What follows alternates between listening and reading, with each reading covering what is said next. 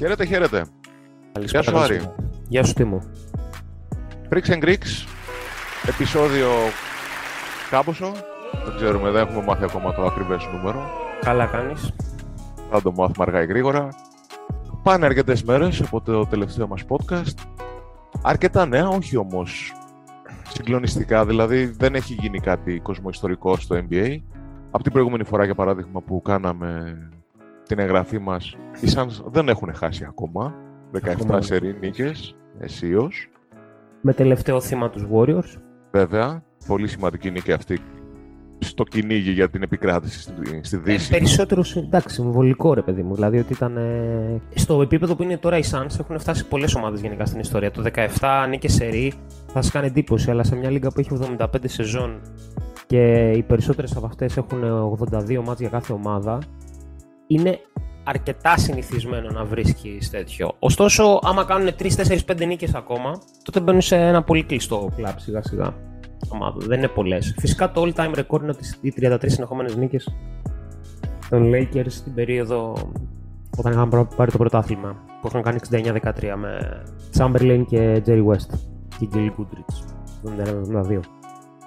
Στην οικονομία της σεζόν νομίζω ότι και αυτή η νίκη θα δείξει πράγματα, διότι ξέρεις, κάπως έτσι κρίνονται σε στιγμές οι οποίες δεν δείχνουν σημαντικές. Κάπως έτσι κρίνονται είτε οι ισοβαθμίες είτε οι αποστάσεις μία ή δύο νικών στο τέλος των σεζόν. Anyway, ο Luke Walton αποτελεί παρελθόν από το Sacramento. Καιρός ήτανε, δηλαδή ακόμα και αυτοί το διαπίστωσαν ότι δεν πήγαινε αυτή η δουλειά. Αντικαταστάθηκε από τον Alvin Gentry, καλός προπονητής κατ' εμέ. Εντάξει, ο Walton ήταν ο πιθανότατο χειρότερος προπονητής του N B A που είχε απομείνει. Ε, σε μια λίγα που γενικά τα τελευταία χρόνια από τους τριάντα προπονητές οι είκοσι πέντε είναι γενικά καλοί. Εντάξει, μπορεί να μην είναι top όλοι, αλλά είναι καλοί προπονητές. Ας πούμε. Δεν είναι προπονητές που τελειώνουν και δεν βρίσκουν δουλειά. Ο Walton πραγματικά νομίζω ότι θα κολλώσει πάρα πολύ η ομάδα να του ξαναδώσει δουλειά σαν πρώτο προπονητή. Παρότι είναι, είναι ο δεύτερος σε ποσοστό νικών στην ιστορία των Kings, μετά φυσικά τον Rick Edelman, ας πούμε, ο οποίος είχε την ε, φουρνιά του, του Weber, του Divac και του Pedja.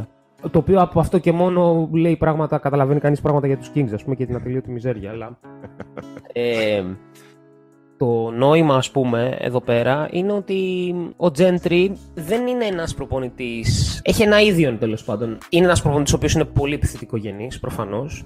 Δηλαδή, οι ομάδες απλά σκοράρουν, σουτάρουν ασταμάτητα. Είναι ίσως. Ε, δηλαδή, δεν θα μου κάνει εντύπωση, δεν, θα το, δεν μπορώ να το τρέξω αυτή τη στιγμή. Αλλά δεν θα μου κάνει εντύπωση αν είναι ο εν ενεργεία προπονητής, ας πούμε, ο οποίος.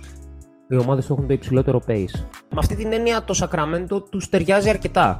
Δηλαδή το στυλ του Fox, ας πούμε, είναι ένα παιχνίδι το οποίο νικηφόρο μπορεί να μην είναι ιδιαίτερα, αλλά θα ταιριάζει ρε παιδί μου. Τουλάχιστον μέχρι να δούνε τι θα γίνει και ποιος θα μείνει και ποιος θα φύγει από αυτή την ομάδα, ας πούμε. Συνήθως ο Gentry πέφτει πάνω σε ομάδες οι οποίες είναι κακές και κακόμοιρες. Δηλαδή ήταν πριν την εποχή της Lob City στους Clippers. Mm. Μετά ήταν στη... στη Νέα Ορλεάνη.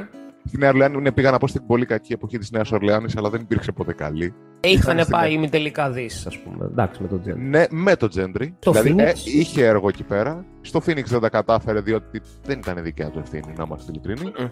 Ε, και τώρα πάει πάλι. Έκανε ό,τι μπορούσε με μια ομάδα η οποία ήταν πραγματικά μέτρια. Δηλαδή, με το... νομίζω ήταν η εποχή με τον Dragic, δεν ήταν. Ναι, ναι, ναι. ναι. Η, η πλάκα είναι ότι χθες που χάσανε από τους ε, Lakers. Συνετρίβησαν από τους Lakers βασικά. Η, ο Gentry βγήκε και είπε ότι οι οπαδοί των ε, Kings ε, αξίζουν πολύ περισσότερα, πολύ καλύτερα, ξέρω εγώ. Το οποίο, αν ήμουν από εδώ των Lakers, θα θυγόμουν λίγο. Δηλαδή θα έλεγα ότι πρέπει να είναι πολύ χάλια η ομάδα μου, ας πούμε, ώστε ο Gentry να ζητάει συγγνώμη, ο, ο, ο, ο, ο προπονητής της αντίπαλης ομάδας να ζητάει συγγνώμη με τους οπαδούς που τους νικήσαμε εύκολα. Κατάλαβες τι λέω? Κατάλαβα τι λες. Δηλαδή πρέπει να είναι πολύ χάλια οι Lakers, ας πούμε, ώστε ο Gentry να βγαίνει και να λέει ναι, μωρέ, εντάξει, θα μπορούσαμε να τους είχαμε κοντράρει, ας πούμε, και οι Lakers να θεωρείται το πρώτο φαβορί για το πρωτάθλημα, ξέρω εγώ. Όχι, καλά είπε ο Gentry. Χάσαμε από αυτούς. Ναι, μπράβο, κατάλαβες. Δηλαδή, συγγνώμη. Ναι, παιδιά, συγγνώμη που χάσαμε από αυτούς, ας πούμε. Ναι, δεν... Μιλάμε για τους Lakers οι οποίοι κάνανε επική ανατροπή εναντίον των Pistons. Δηλαδή, χάσανε τώρα τριάντα πόντους από αυτούς τους Lakers οι Kings.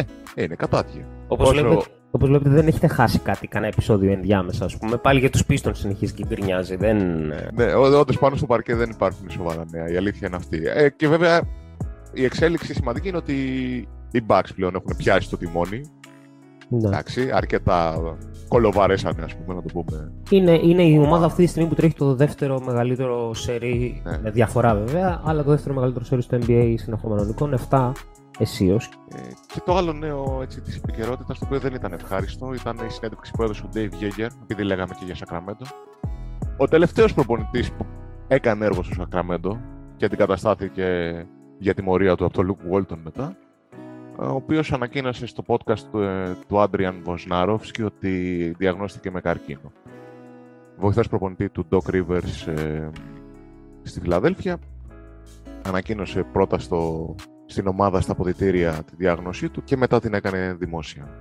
Αυτά εν ολίγης. Αυτές τις μέρες και ώρες, ε, το τι γίνεται από τραυματισμούς, ε, ασθένειες κτλ. Και τα λοιπά, και φυσικά COVID στο N B A είναι το κάτι άλλο. Φεύγοντας, η...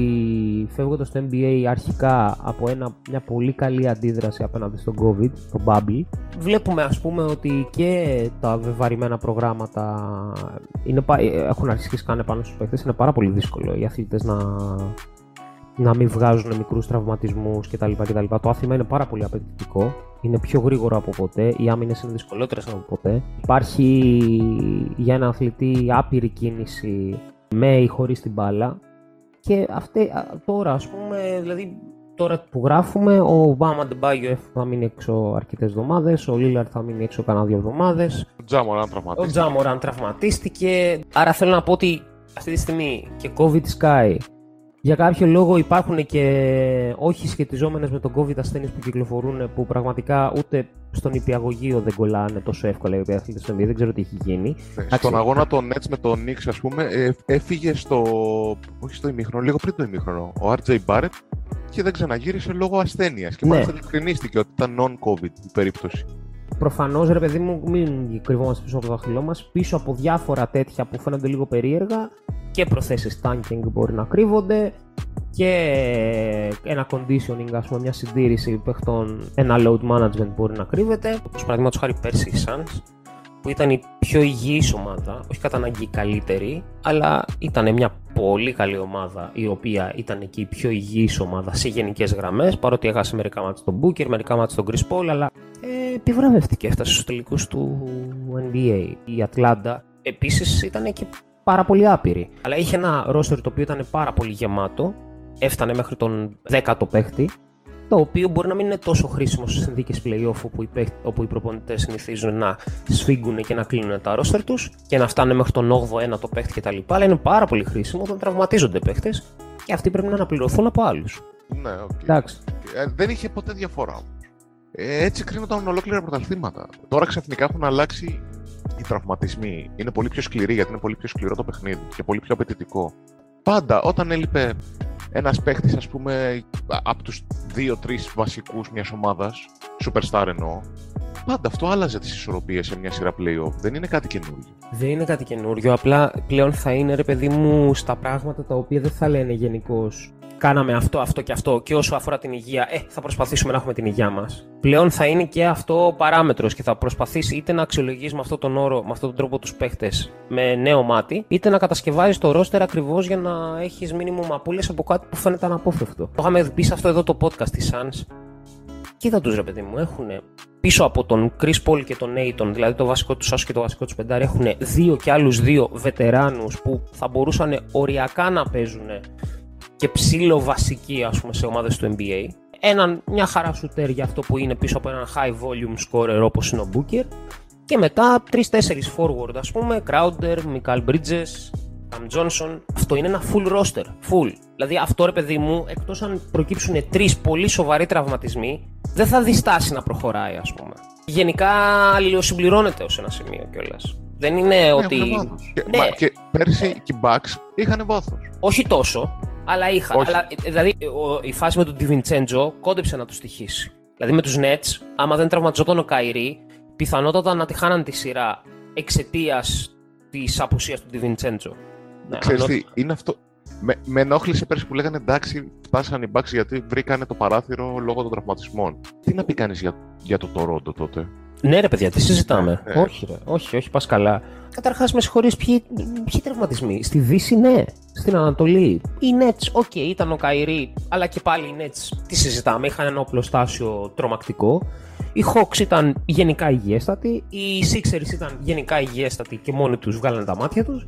Ε, μην τρελαθούμε τώρα. Ή στη Δύση, ναι, οκ. Okay. Οι Suns πέρασαν δεν... από σειρές που. Αν πω, είχαν... Δεν πίστωσε κανείς το Γιάννη. Ναι, ότι πρόπερση τραυματίστηκε και έχασε στην Bubble. Και ξαφνικά βγήκε πέρσι όλο το hater ε, κοινό, ας πούμε, να πει: έλα μωρέ, εντάξει, τώρα τραυματίστηκαν όλοι. Λες και επειδή τραυματίστηκε ο Λέοναρντ, δεν φτάσει στον τελικό Γιάννης, που είναι στην άλλη άκρη της χώρας. Ξέρεις, δεν έχει καμία λογική. Η επισήμανσή σου είναι πολύ σωστή. Δηλαδή, όντως οι ομάδες με βαθύ ρόστερ. Και, και με πάγκο μέχρι και το έντεκα δώδεκα, ας πούμε. Ναι, όχι για να παίξουν αυτοί οι παίχτες, αλλά για να βρίσκονται εκεί. Για να υπάρχουν, βέβαια. Ναι, ναι, βέβαια. Για να βρίσκονται. Ο Μπόμπι Πόρτις πήγε εκεί πέρα, στο Milwaukee πέρσι, ως ένατος παίχτης, δέκατος παίχτης. Υπό φυσιολογικές συνθήκες, ναι. Υπό, ναι, με βάση το σχεδιασμό της ναι, σεζόν ναι, ναι. είκοσι είκοσι ένα. Mm-hmm. Φέτος, ας πούμε, ο Grayson Allen δεν, ξέρω, δεν πήγε εκεί πέρα για να κάνει τα, τα οργία που κάνει. Απλά αργεί ο Ντι Βιντσέντζο. Έχει πάρει και την ευκαιρία του, την έχει τραβήξει από τα μαλλιά. Οι Bucks εξακολουθούν ακόμα να προσπαθούν να βγάλουν κομμάτια μέσα στο rotation. Απλά προσπαθούν να προσθέσουν για αυτό το λόγο ακριβώς. Όλοι αυτό κάνουν. Νομίζω ε, ότι... Η Ατλάντα και το Phoenix νομίζω το είχαν καταλάβει πρώτοι αυτό. Ναι, ναι, ναι, ναι. Νομίζω ότι πραγματικά η μόνη ομάδα η οποία λες έκανε όλα τα σωστά πράγματα στο πώς να φτιάξει το roster, ε, αγόρασε. Ακριβά, μάλλον πλήρωσε σχετικά ακριβά και για τα δικά της δεδομένα κιόλας, όχι γενικά τρομερά ακριβά. Τη στιγμή που έπρεπε ε, και οκ, okay, την έχει φιλήσει ε, όχι η μοίρα αυτή τη στιγμή, η γριά μάγισσα, την έχει φτύσει στο, στη μούρη, ας πούμε. Είναι το Denver και γεμάτη ήτανε και όλους τους παίκτες τους είχε αρκετά χρόνια και τους εξέλιξε, τους ανέπτυσε μαζί και καλά συμβόλαια τους είχε μέχρι που μπόρεσε να τους φτιάξει και, καλά, και μεγάλα συμβόλαια. Και εντάξει, δηλαδή αυτό που υπάρχει γίνεται αυτή τη στιγμή στον Denver, μία με τον Μάρε, μία με τον Porter και ε, ε, λείπει και ο Γιόκιτς καμιά φορά τώρα εδώ και εκεί, ας πούμε. Εντάξει, δεν υπάρχει. Δεν, δεν έχουν κάνει κάτι, κανένα τρομερό λάθος οι Nuggets, ας πούμε. Όχι. Εντάξει, αυτό. Αλλά όχι. Τώρα τι σημασία έχει. Ε, Αλλά δε... παίζει. Παίζει έκλει... και αυτό, τι να κάνουμε. Είναι και αυτό ναι, το έκλεισε. Δηλαδή το παράθυρο που άνοιξε πέρσι, ας πούμε, κάποια στιγμή, ότι οι Nuggets όταν πήρανε τον Άρον Γκόρντον και μέχρι να τραυματιστεί ο Τζαμάλ Μάρεϊ, δηλαδή κάνα δεκαήμερο, ας πούμε, παίζει να ήταν στα σοβαρά η καλύτερη ομάδα της Δύσης. Ή μάλλον το φαβορί για να πάρει τη Δύση. Για αυτές τις δέκα μέρες. Η ατυχία υπάρχει, δεν, δεν το αναιρεί κανείς. Απλά δεν δέχομαι αυτό το. Ήταν τυχερός κάποιος που το πήρε. Ναι, γιατί ναι, έτσι ναι. θα πρέπει να κυρώσουμε τους πάντες. Ναι, μωρέ, ναι, ναι. Ε, φαντάσου ότι πρόπερση, ας πούμε, στην Bubble, στον τελικό των Lakers με, το, με τους Heat, τραυματίστηκε ο Butler, ο Dragic και ο Adebayo. Δηλαδή. Να τους Λά, το πάρουμε το πρωτάθλημα. Για την ομάδα, για την, μια από τις πιο θρυλικές ομάδες όλων των εποχών, τους Warriors, έχουμε να πούμε ότι το δεκαπέντε ο Λεμπρόν έπαιξε χωρίς τον Καϊ, πρώτα χωρίς τον Λαβ και μετά χωρίς και τον Καϊρή. Το δεκαεπτά ο Καουάι Λέναρτ, προτού τον πατήσει στο πόδι Πατσούλια και τον βγάλει ουσιαστικά εκτός αγωνιστικής δράσης για ενάμιση χρόνο, αν τελικά συνδέονταν το ένα με το άλλο τέλος πάντων, ε, ήταν είκοσι πέντε πόντους μπροστά. είκοσι πέντε πόντους μπροστά ναι, πόσο ναι. ήταν μέσα στην έδρα τους. Το δεκαέξι ε, τιμωρήθηκε ο Draymond Green στο παιχνίδι που θα τελείωνε τη σειρά. Και, και το δεκαοκτώ. Ε, ο Chris Paul ε, από τη σειρά με τους Rockets, την οποία οι Rockets, η καλύτερη ομάδα όλων των εποχών στο τρίποντο, ας πούμε, έκανε τη χειρότερη της εμφάνιση στο τρίποντο που, θα, που πραγματικά τα έσπασε, ας πούμε. Δηλαδή, αν είχε βάλει απλά δύο τρίποντα, θα ήταν το χειρότερο ποσοστό της μέσα στη χρονιά και ταυτόχρονα θα είχε περάσει στον επόμενο, στους τελικούς του N B A. Ε, έλειψε ο Chris Paul. Α, αυτά ναι, πάντα παίζουν. Α, δεν μπορούμε να βάζουμε αστερίσκο όμως στα πρωταθλήματα Rockets. Δηλαδή, δεν μπορεί να βλέπεις μια πραγματικά σπουδαία ομάδα με πραγματικά σπουδαίες εμφανίσεις. Ε, τον Warriors, συγγνώμη. Ξέρω εγώ να βλέπεις τους περσινούς τελικούς του Γιάννη. Δεν είναι θέμα αν ο Γιάννης είναι Έλληνας ή Κινέζος.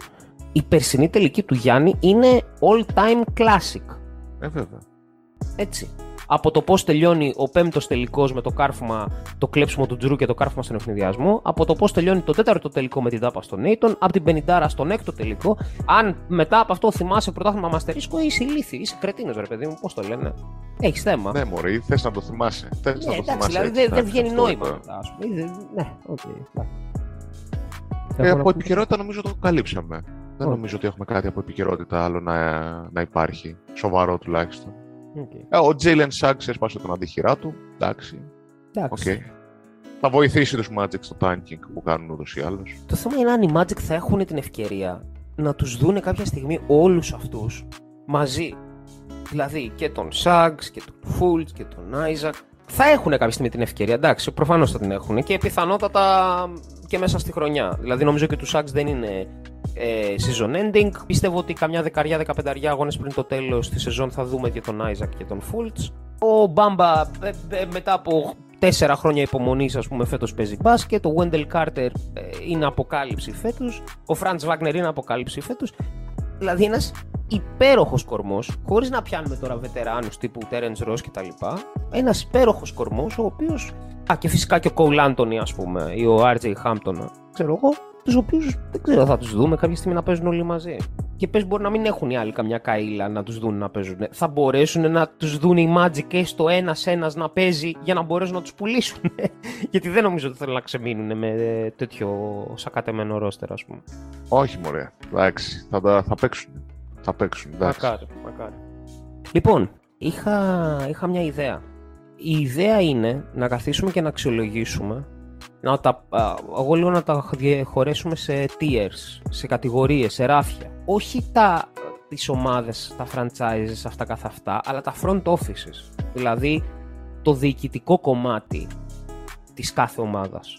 Εντάξει. Τους τεχνικούς διευθυντές. Δηλαδή, ε, ε, εννοώ, ναι, αυτούς που παίρνουν τις αποφάσεις. Όχι για το αγωνιστικό ναι. κομμάτι, αλλά κυριολεκτικά για όλο το υπόλοιπο. Με αυτό θέλω να ναι, πω. Ναι. Τραφταρίσματα, trade, διαχείριση γενικά ανθρώπινου δυναμικού. Π.χ.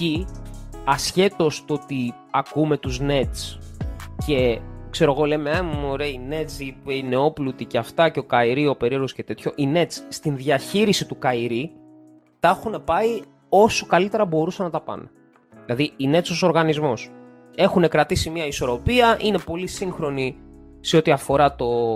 και τη δύναμη των παιχτών και το πώς αυτό το roster των Nets έχει συγκροτηθεί, δεν συγκροτηθεί από μόνο του.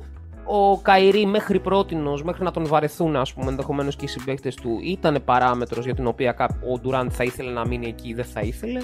Δηλαδή θέλω να πω ότι οι Nets τα έχουν πάει μια χαρά. Ούτε έχουν βγει να τον καρφώσουν, ούτε τίποτα. Και τους στοιχίζει. Έτσι. Και τους στοιχίζει ναι. και σε λεφτά και τους στοιχίζει και αγωνιστικά. Ε, Οπότε... Του στοιχίζει στο ότι δεν ξεκουράζεται ο Ντουράντ, κυρίως ο Ντουράντ, αλλά και ο Χάρντεν μέσα στη σεζόν όσο θα περιμέναμε. Αυτό είναι το πρόβλημα που έχουν οι Nets λόγω του Καϊρή. Ακριβώς. Θα τα πάμε αναπεριφέρεια. Δηλαδή θα βάλουμε τρία ράφια σε κάθε περιφέρεια και στο τέλος, από τα κορυφαία ράφια, εγώ προτείνω να βγάλουμε ένα χρυσό, αργυρό, χαλκινό μετάλλιο. Εντάξει. Οκ. Okay. Αν και το ένα μετάλλιο εγώ το έχω δώσει ήδη, να ξέρεις, ε, στο Brooklyn. Γιατί το θεωρώ, το θεωρώ το Σον Μάρξ μάγο αυτής της διαδικασίας. Οκ, οκ. Έχουμε και λέμε. Στην Ανατολή η αλήθεια είναι ότι, φε... ότι ειδικά φέτος δυσκολευόμαστε να βρούμε κακά πράγματα. Είναι δύσκολο. Και σε μεγάλο βαθμό αυτό έχει να κάνει με, τις... με... με προπονητές και διοικήσεις. Εντάξει, τι εννοείς όχι... είναι δύσκολο στην Ανατολή να βρούμε περίμενε, περίμενε, περίμενε. Δηλαδή, θέλω να σου πω, ας πούμε, για παράδειγμα, αυτή τη στιγμή η χειρότερη ομάδα στο N B A είναι η Orlando Magic. Στο παρελθόν οι Orlando Magic έχουν υπάρξει πραγματικά τραγικοί, διοικητικά. Δεν είναι τόσο κακοί αυτή τη στιγμή. Δηλαδή δεν κάνουν λάθος πράγματα. Άρα, ε, αν πρέπει οπωσδήποτε να βάλω... Είναι λίγο άδικο γιατί υπάρχουν πραγματικά παράδεκτα franchises στη Δύση, αλλά αν πρέπει οπωσδήποτε να βάλω στο κάτω ράφι, θα βάλω τους Cavaliers. Μην κοιτάς που τους βγαίνει ο Ρούμπιο και τους καραβγαίνει ο Evan Mobley. Οκ, okay, φέτος κάνανε βλακίες. Εντάξει, θα βάλω με το Μαρκάνεν για αποκορύφωση. Για το Μαρκάνεν, για το ότι δώσανε τον Νάνς, που ήταν ένας υπερχρήσιμος παίκτης, για το ότι ακόμα δεν έχουν καταλήξει τι θα κάνουν με το Σέξτον. Και αυτή τη στιγμή που ο Σέξτον χάνει σχεδόν όλη τη χρονιά, μάλλον πιθανότατα να τους μείνει και στο, στο χέρι. Έτσι, γιατί όσο δεν αποφάσισαν τι θα κάνουν αυτή τη στιγμή, θα έχουν έναν ρούκι, ο οποίος θα μπει του, έναν, έναν παίκτη ο οποίος θα μπει του χρόνου στην τελευταία του χρονιά ως ρούκι στο ρούκι συμβόλαιο. Δεν θα μπορεί να γίνει extension και κινδυνεύουν να το χάσουν για το απόλυτο τίποτα. Για draftαρίσματα τα οποία, οκ, okay, ξέρω εγώ, εντάξει, ναι, όταν διαλέγεις το τρία και είναι ο Μόμπλεϊ, προφανώς και θα τον πάρεις. Δηλαδή σπουδαία τα λάχανα. Καταλάβεις. Το δύο δεν ήταν. Ε, οπότε θα βάλω τους Cavaliers, θα βάλω τους Celtics. Συμφωνώ ε, απόλυτα. Θα βάλω τους Pistons. Δεν θα το κάνω για τους λόγους που λες εσύ. Περισσότερο με οθεί, γιατί τους Pistons τους έχω για πιο ψηλά. Θα βάλω τους σέβεντι σίξερς, παρότι τον Murray τον εκτιμώ αφάνταστα. Με εκνευρίζει ότι, έχει, ότι έχω δει από τα μάτια του ως δημιουργήματα, αλλά εντάξει, τον, τον σέβομαι απεριόριστα, ας πούμε. Παίρνουν πολύ χαμηλό σκορ για τη φάση με τον Simmons. Πληρώνουν και αμαρτίες παλιότερες όμως, πριν τον Murray. Δηλαδή είναι περίεργη αυτή η τοποθέτηση εδώ, αυτό σηκώνει κουβέντα. Δεν φταίει τόσο πολύ ο Murray για αυτό που γίνεται τώρα στο, στην Φιλαδέλφια. Τα κάνανε τόσο, να μην πω ότι τα κάνανε επί χρόνια. Οπότε Κοίταξε, τώρα ξέρεις, διαχειρίζεται και μια κατάσταση. Το μεγαλύτερο οποία... πρόβλημα ήταν από τη μία ένα τρομακτικό πανάκριβο συμβόλαιο στον Tobias Harris, ο οποίος μέσα σε ένα βράδυ από ένας από τους πιο υποτιμημένους παίκτες του N B A έγινε ένας από τους πιο ακραία πληρωμένους παίκτες του N B A. Δηλαδή, οκ, okay, τον Tobias Harris είναι ένας πραγματικά καλός μπασκετμπολίστας, είναι καταπληκτικός συμπαίκτης, είναι υπερχρήσιμος, αλλά τα λεφτά δύο χρόνια πριν που πήρε ήτανε ακραία. Ήταν ακραία. τριάντα δύο εκατομμύρια. τριάντα δύο εκατομμύρια. Όσα παίρνει ο Middleton. Ε, ναι. δεν, προβλέ, δεν προβλέπεται από πουθενά δηλαδή. Ναι, ναι, οκ. Okay. Για τους Sixers συμφωνώ ότι ο Murray, μόνο και μόνο το γεγονός ότι αυτή τη στιγμή η Φιλαδέλφια έχει γίνει ομάδα που σουτάρει εξαιρετικά στο τρίποντο. Από μια ομάδα η οποία κυριολεκτικά λίγους μήνες πριν ήτανε, έριχνε τούβλα, και ο μόνος λόγος για, για τον οποίο δεν εκτιθόταν ανεπανόρθωτα ήταν επειδή ο Simmons τους έδινε τόσο καλά looks στο τρίποντο. Ήταν πρώτος σε ε, assisted τρίποντα. Και, και για να το κλείσω, για τους Pistons θα πω απλώς ότι παρότι βρέθηκαν σε μια πολύ δύσκολη θέση δύο χρόνια πριν, που αναγκαστικά θα έπρεπε να ανατινάξουν τα πράγματα, δεν θεωρώ κατά ανάγκη το γεγονός αυτό που κάναμε με τον Jeremy Grant, ότι το θεωρώ κάτι το τρομερά σπουδαίο. Τον πλήρωσαν καλά, του δώσαν απόλυτο χώρο. Πέρσι σούταρε αδιανόητα, απίστευτα για Jeremy Grant. Αν μπουν στη διαδικασία μέσα στους επόμενους έξι και άλλους έξι μήνες, δηλαδή μέχρι τα μισά της επόμενης σεζόν, να τον δώσουν, για μένα θα ανέβουν στην υπόλοιψή μου. Θεωρώ, ρε παιδί μου, ότι ως ένα σημείο, οκ, ε, okay, βουτήξανε σε κάποια πράγματα. Προς το παρόν, ωστόσο, με ξέρεις τον Gate, ο οποίος τις τελευταίες μέρες απογειώνεται, την κυριολεξία, τα υπόλοιπα project που τρέχουν, ο Sadiq Bey, ο Killian Hayes, ο Isaiah Stewart, ο, ακόμα και ο Luka Garza, σηκώνουν ακόμα πολύ κουβέντα. Εντάξει. Τι κουβέντα σηκώνουν, για τα μπάζα είναι και οι τρεις τους. Εντάξει, τέλος πάντων. Ναι. Διαφωνώ, αλλά τέλος πάντων σηκώνουν κουβέντα. Θέλω να πω ότι, οκ, okay, σε κάνει να σκέφτεσαι αν τελικά ίσως θα μπορούσαν να τα έχουν πάει καλύτερα. Γιατί κακά τα ψέματα, οκ, okay, ό,τι και να γίνει, κάτω από τον Killian Hayes ήταν ο Tyrese Halliburton, παραδείγματος χάρη. Έπρεπε, έπρεπε να το αναφέρεις, έτσι. Βλέπεις αυτή τη στιγμή έναν αθλητή ο οποίος κυριολεκτικά δεν μπορεί να, να κάνει κάτι άλλο στην επίθεση εκτός από το να κάνει αριστερό drive. Και βλέπεις τον Halliburton, ο οποίος είναι, παίζει σαν βετεράνος με εφτά τελικούς, ας πούμε, στην πλάτη του, ναι, από τα είκοσι δύο του. Ναι, θα σου πω, θα σου πω.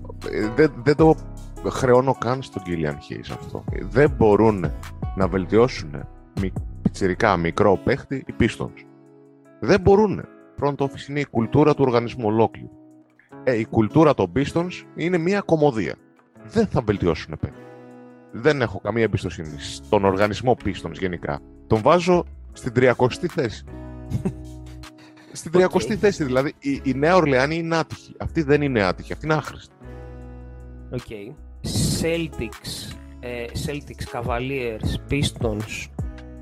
Εσύ βάζεις Φιλαδέλφια, εγώ κρατάω μια επιφύλαξη. Sixers, περίμενε, και η πέμπτη ομάδα που θα βάλω, θα βάζω πέντε σε κάθε tier, είναι ε, ψιλοχαλαρά, soft δηλαδή είναι αυτό, οι Pacers. Με την έννοια ότι αυτή τη στιγμή πρέπει να λύσουν διάφορα ζητήματα και πρέπει να αρχίσουν να τα λύνουν ένα-ένα. Δηλαδή, αν θα συνεχίσουν με τον Brogdon, τον οποίο τον έχουν σε ένα αρκετά καλό συμβόλαιο, αλλά αν θα συνεχίσει να παίζει μπάσκετ για αυτούς, και με δεδομένο ότι είναι ένας παίκτης που έχει ήδη φτάσει στα τριάντα. Πόσο έχει φτάσει ο Brogdon? Ε, είκοσι εννιά στα τριάντα είναι. είκοσι εννιά ναι, στα τριάντα, ναι. Παρότι έχει πέντε σεζόν στο N B A. Ε, υπάρχει το ζήτημα πόσο ακόμα θα συνεχίσει να παίζει ο Miles Turner μπάσκετ στην Ινδιάνα. Αυτό ε, ήταν κάτι που έπρεπε να έχουν λύσει εδώ και δύο χρόνια. Θα έπρεπε να έχει λυθεί. Ναι, αυτό. Ναι, ο, ναι. Λεβε, ο Λεβέρτ είναι δίκοπο μαχαίρι. Δεν είναι ότι είναι κακό. Ποτέ δεν είναι κακό το franchise της Ινδιάνα. Ποτέ μα ποτέ. Απλά έχει μείνει λίγο τα τελευταία δύο χρόνια στάσιμο. Βεβαίως, εντάξει, okay, είναι ακόμα να επιστρέψει ο Warren. Άλλο ερωτηματικό εκεί. Πώς θα παίξει ο Warren, θα παίξει το τέσσερα προφανώς.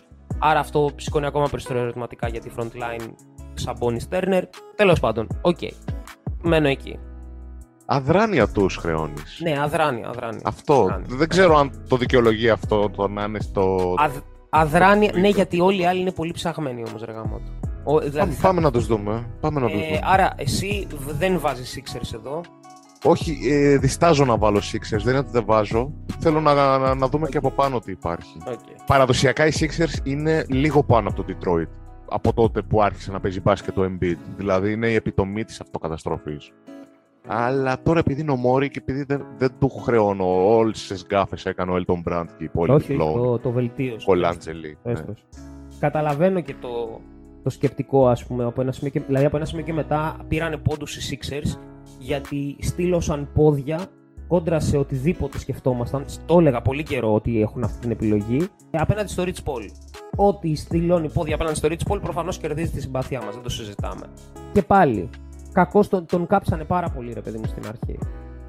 Anyway.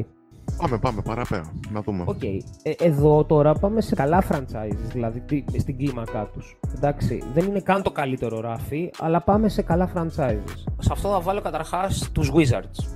Η τύχη ε, τους χαμογέλασε αδιανόητα κάποια στιγμή, ακριβώς επειδή είχε στραβώσει ο Harden με τον Chris Paul.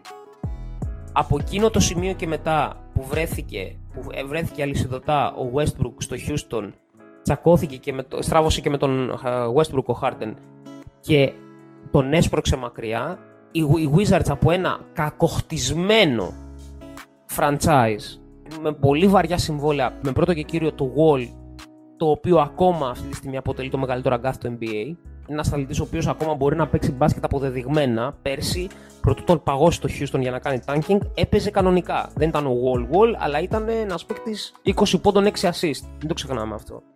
Το γεγονός είναι ότι τους απέσπασαν οι... πρώτα οι Rockets, τους απέσπασαν το συμβόλαιο του Wall και στη συνέχεια βρέθηκε ο LeBron και ο Anthony Davis για να τους αποσπάσουν το συμβόλαιο του Westbrook και να τα κομματιάσουν αυτά σε μια σειρά από παίκτες οι οποίοι αυτή τη στιγμή τους έχουν φανεί πάρα πολύ χρήσιμοι. Και πρόσεξε, στον draft του δεκαεννιά οι Wizards πήγανε χωρίς τζι εμ. Μιλάμε, αυτά είναι τρελά πράγματα. Μιλάμε, ήταν διαλυμένο roster. Διαλυμένο. Πήγανε με το ζόρι στο bubble το είκοσι. Με Scott Brooks να κάνει απέσια δουλειά στην ομάδα. Ναι, Scott Brooks πολύ κακός προπονητής πραγματικά τότε. Δεν μπορώ παρά να τους πιστώσω ότι βγήκανε από μια απίθανη κατάσταση. Η δεύτερη χειρότερη που έχει βγει franchise, η πρώτη και γι' αυτό θα τους βάλουμε και στο τι αρ ένα είναι οι Nets. Οι Nets πραγματικά ναι, ναι, ναι, ναι. βγήκανε από τον πάτο του πιο βαθιού πηγαδιού, ας πούμε. Κάποτε. Απλά η, η Washington έχει μια διαφορά με τους Nets, ότι οι Nets βγάλαν τα μάτια τους μόνοι τους. Ναι, αλλά εν, σώσανε εν... και μόνοι τους τον εαυτό τους. Οι Wizards τους έσωσαν άλλοι. Αυτό ναι, θέλω να Wizard... ναι, σωστό, έχεις δίκιο. Απλά οι Wizards ήταν και πάρα πολύ άτυχοι. Δεν κάνανε κάτι λάθος αυτή τη στιγμή εδώ. Ισχύει, σε, ισχύει. σε επίπεδο συμβολέων, όλα ισχύει, αυτά. Ισχύει, ισχύει. Το Supermax από... του Wall πραγματικά δεν έχει καμία σχέση με το πόσο παιχταράς ήταν ο Wall και ότι μετά ναι. από μερικούς μήνες τραυματίστηκε, ας πούμε. Δηλαδή, οκ. Okay, ε... ναι, πάντως, ίσως τους έβαζα και λίγο ψηλότερα. Εντάξει, το... τώρα βάζουμε από έξι έως δέκα. Οπότε, από ναι. έξι έως δέκα. Ε, εντάξει.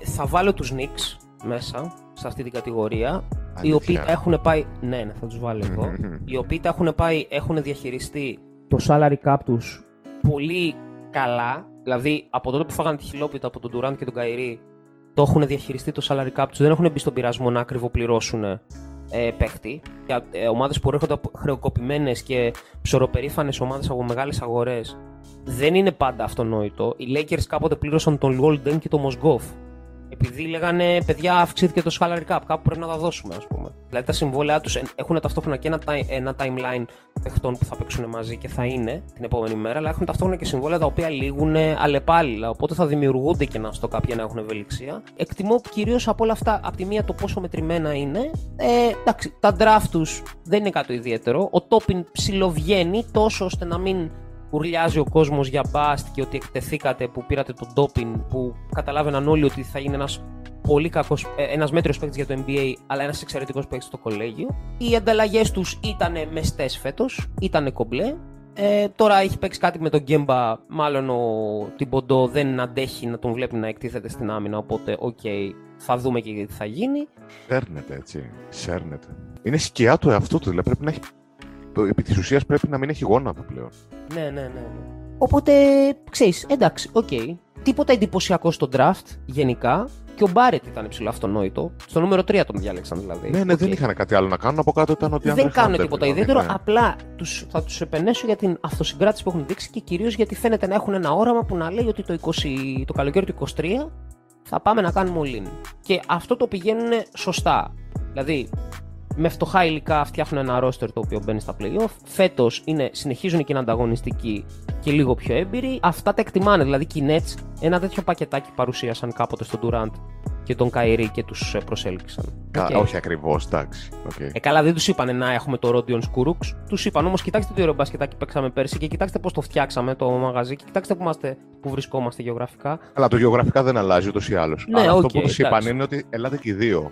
Δεν ναι, νομίζω ναι. ότι οι Knicks έχουν χώρο για δύο. Έναν ψάχνουν. Δεν είμαι σίγουρος ότι αυτός ο ένας θα βρεθεί ποτέ να πάει στους Knicks για κανένα λόγο. ε, θα βάλω τώρα μέσα σε αυτήν την κατηγορία τους Magic.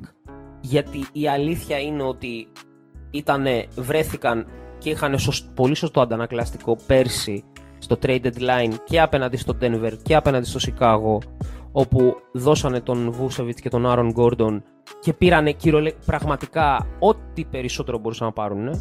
Παίχτες και picks. Ναι, συμφωνώ. Οπότε, δηλαδή, σε λογικά πλαίσια πήραν ό,τι καλύτερο μπορούσαν. Εκτιμώ τις ομάδες οι οποίες καταλαβαίνουν πότε ήρθε το τέλος του. Ναι. Αυτό, στα... αυτό κάνανε οι Magic. Στα... Στο draft, πραγματικά το μόνο bust που υπάρχει τα τελευταία χρόνια ήταν ο Mo Bamba, ο οποίος φέτος δεν είναι bust.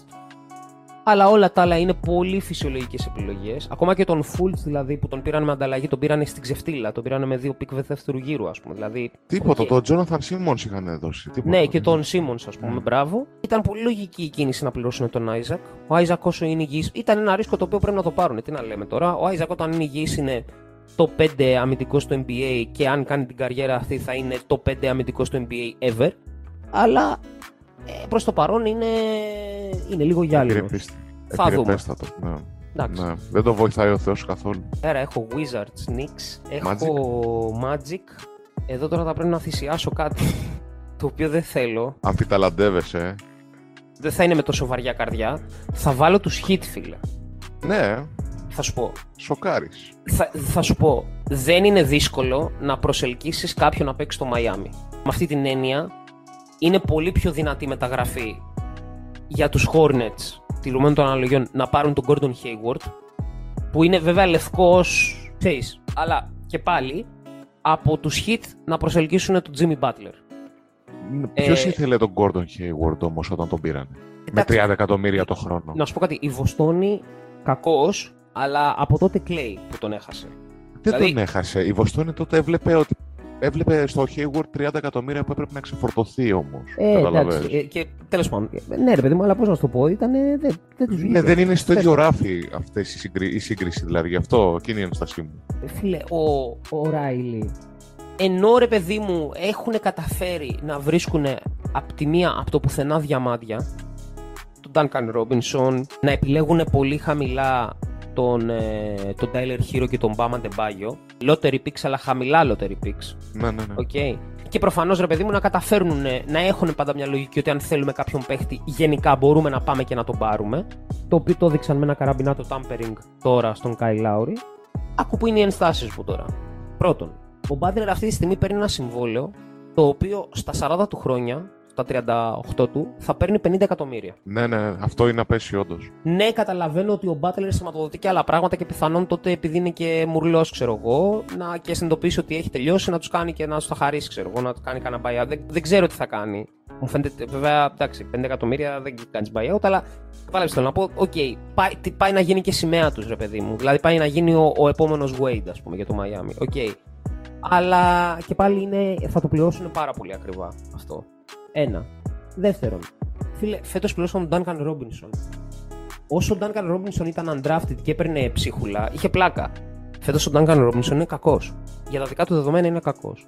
Θυμίζω επίσης ότι προτού πιάσει κορόιδα με διάφορους τρόπους, αρχής γενομένης με τον Josh Richardson που τον πάσαρε στην, στη Φιλαδέλφια, αφού πρώτο τον έκανε ένα ωραίο showcase για έναν ολόκληρο χρόνο, ο Riley στο Miami.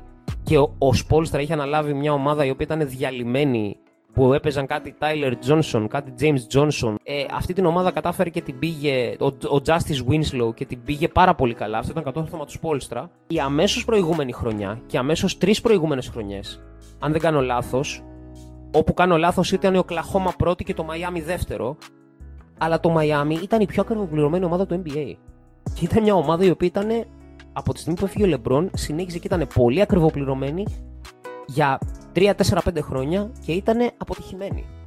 Που γίνεται σε όλες τις ομάδες από τις οποίες φεύγει ο Λεμπρόν, έτσι. Ναι, καλά, εντάξει, προφανώς. No. Αυτά τα συμβόλαια, ο Ράιλι τους τα είχε δώσει. Ο Τάιλερ Τζόνσον είχε δεκαεφτά εκατομμύρια, εκατομμύρια συμβόλαιο. Ο Λίνικ, ε, πώς να σου πω, δεν πήρε το χρησιμότητα, αλλά είχε ένα μάτσο ε, θεωρητικά tradable, αλλά στην πραγματικότητα πολύ μέτριους παίχτες, ας πούμε, το Μαϊάμι, τους οποίους είχε δώσει όλους οκτώ ψήφια, σε όλους. Αυτό ο Ράιλι το είχε κάνει, ρε παιδί μου. Πώς το λένε, δηλαδή μην μη γελιόμαστε. Οπότε... Νομίζω το είχε κάνει ο Λεμπρόν. Ό,τι είχε κάνει και στο Cleveland. Σκέψου. Ναι, δεκάρικα ναι. από εδώ, δεκάρικα από εκεί. Rodney Hood, George Hill, Channing Frye. Έχει πολλά πρόσωπα. Ο Ράιλι επανέρχεται, κάνει reload. Γενικά στη μεγάλη εικόνα των πραγμάτων θα του πιστώνεται για πάντα ότι έβαλε μία ομάδα στο χάρτη του N B A αποφασιστικά και με αυτήν πήρε τρία πρωταθλήματα, έπαιξε πέντε τελικούς και πιο πριν κιόλας είχε ξεκινήσει να τη χτίζει. Προφανώς ότι ανακάλυψε το Σπόλστρα, ότι έφτιαξε δυναστείες, ότι, ότι, ότι.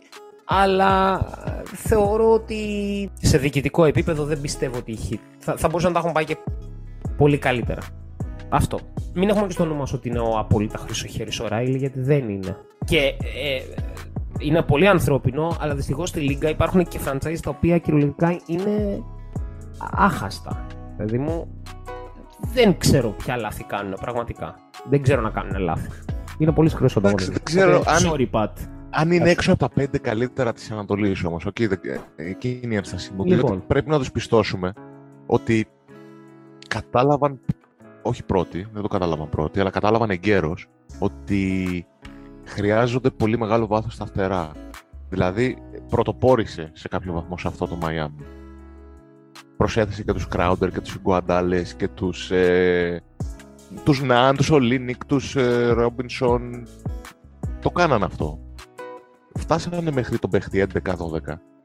Το Jones Junior, ας πούμε, τον οποίο το χρησιμοποίησαν ακόμα και στη σειρά των τελικών της ε, Ανατολής. Εντάξει, καταλαβαίνω τις ενστάσεις σου, αλλά τόσο χαμηλά. Έχω καλύτερα, τι να κάνουμε. Δυστυχώς εδώ θα βάλω τους Hornets στο, στο δεύτερο ράφι.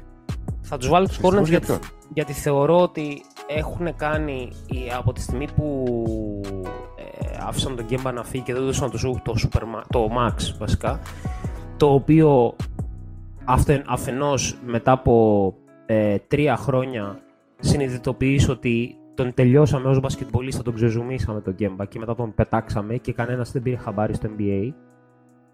Οπότε, οκ, okay, τώρα βγάζει κάπως νόημα, ας πούμε, γιατί τότε εγώ άφριζα. Πιστεύεις ότι το κάνανε επίτηδες?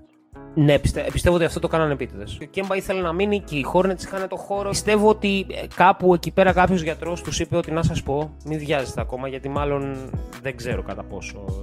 Λοιπόν, ναι, ρε παιδί μου, και οι άλλοι δεν είχαν γιατρούς δηλαδή. Αυτό μου κάνει, με... ξέρω, μου κάνει εντύπωση. Γιατί είναι πολύ καλή κίνηση αυτή για Hornets. Πώς να σου το πω. Θα σου πω, οι Hornets από τότε έχουν κάνει μόνο καλές κινήσεις. Το draft είναι check.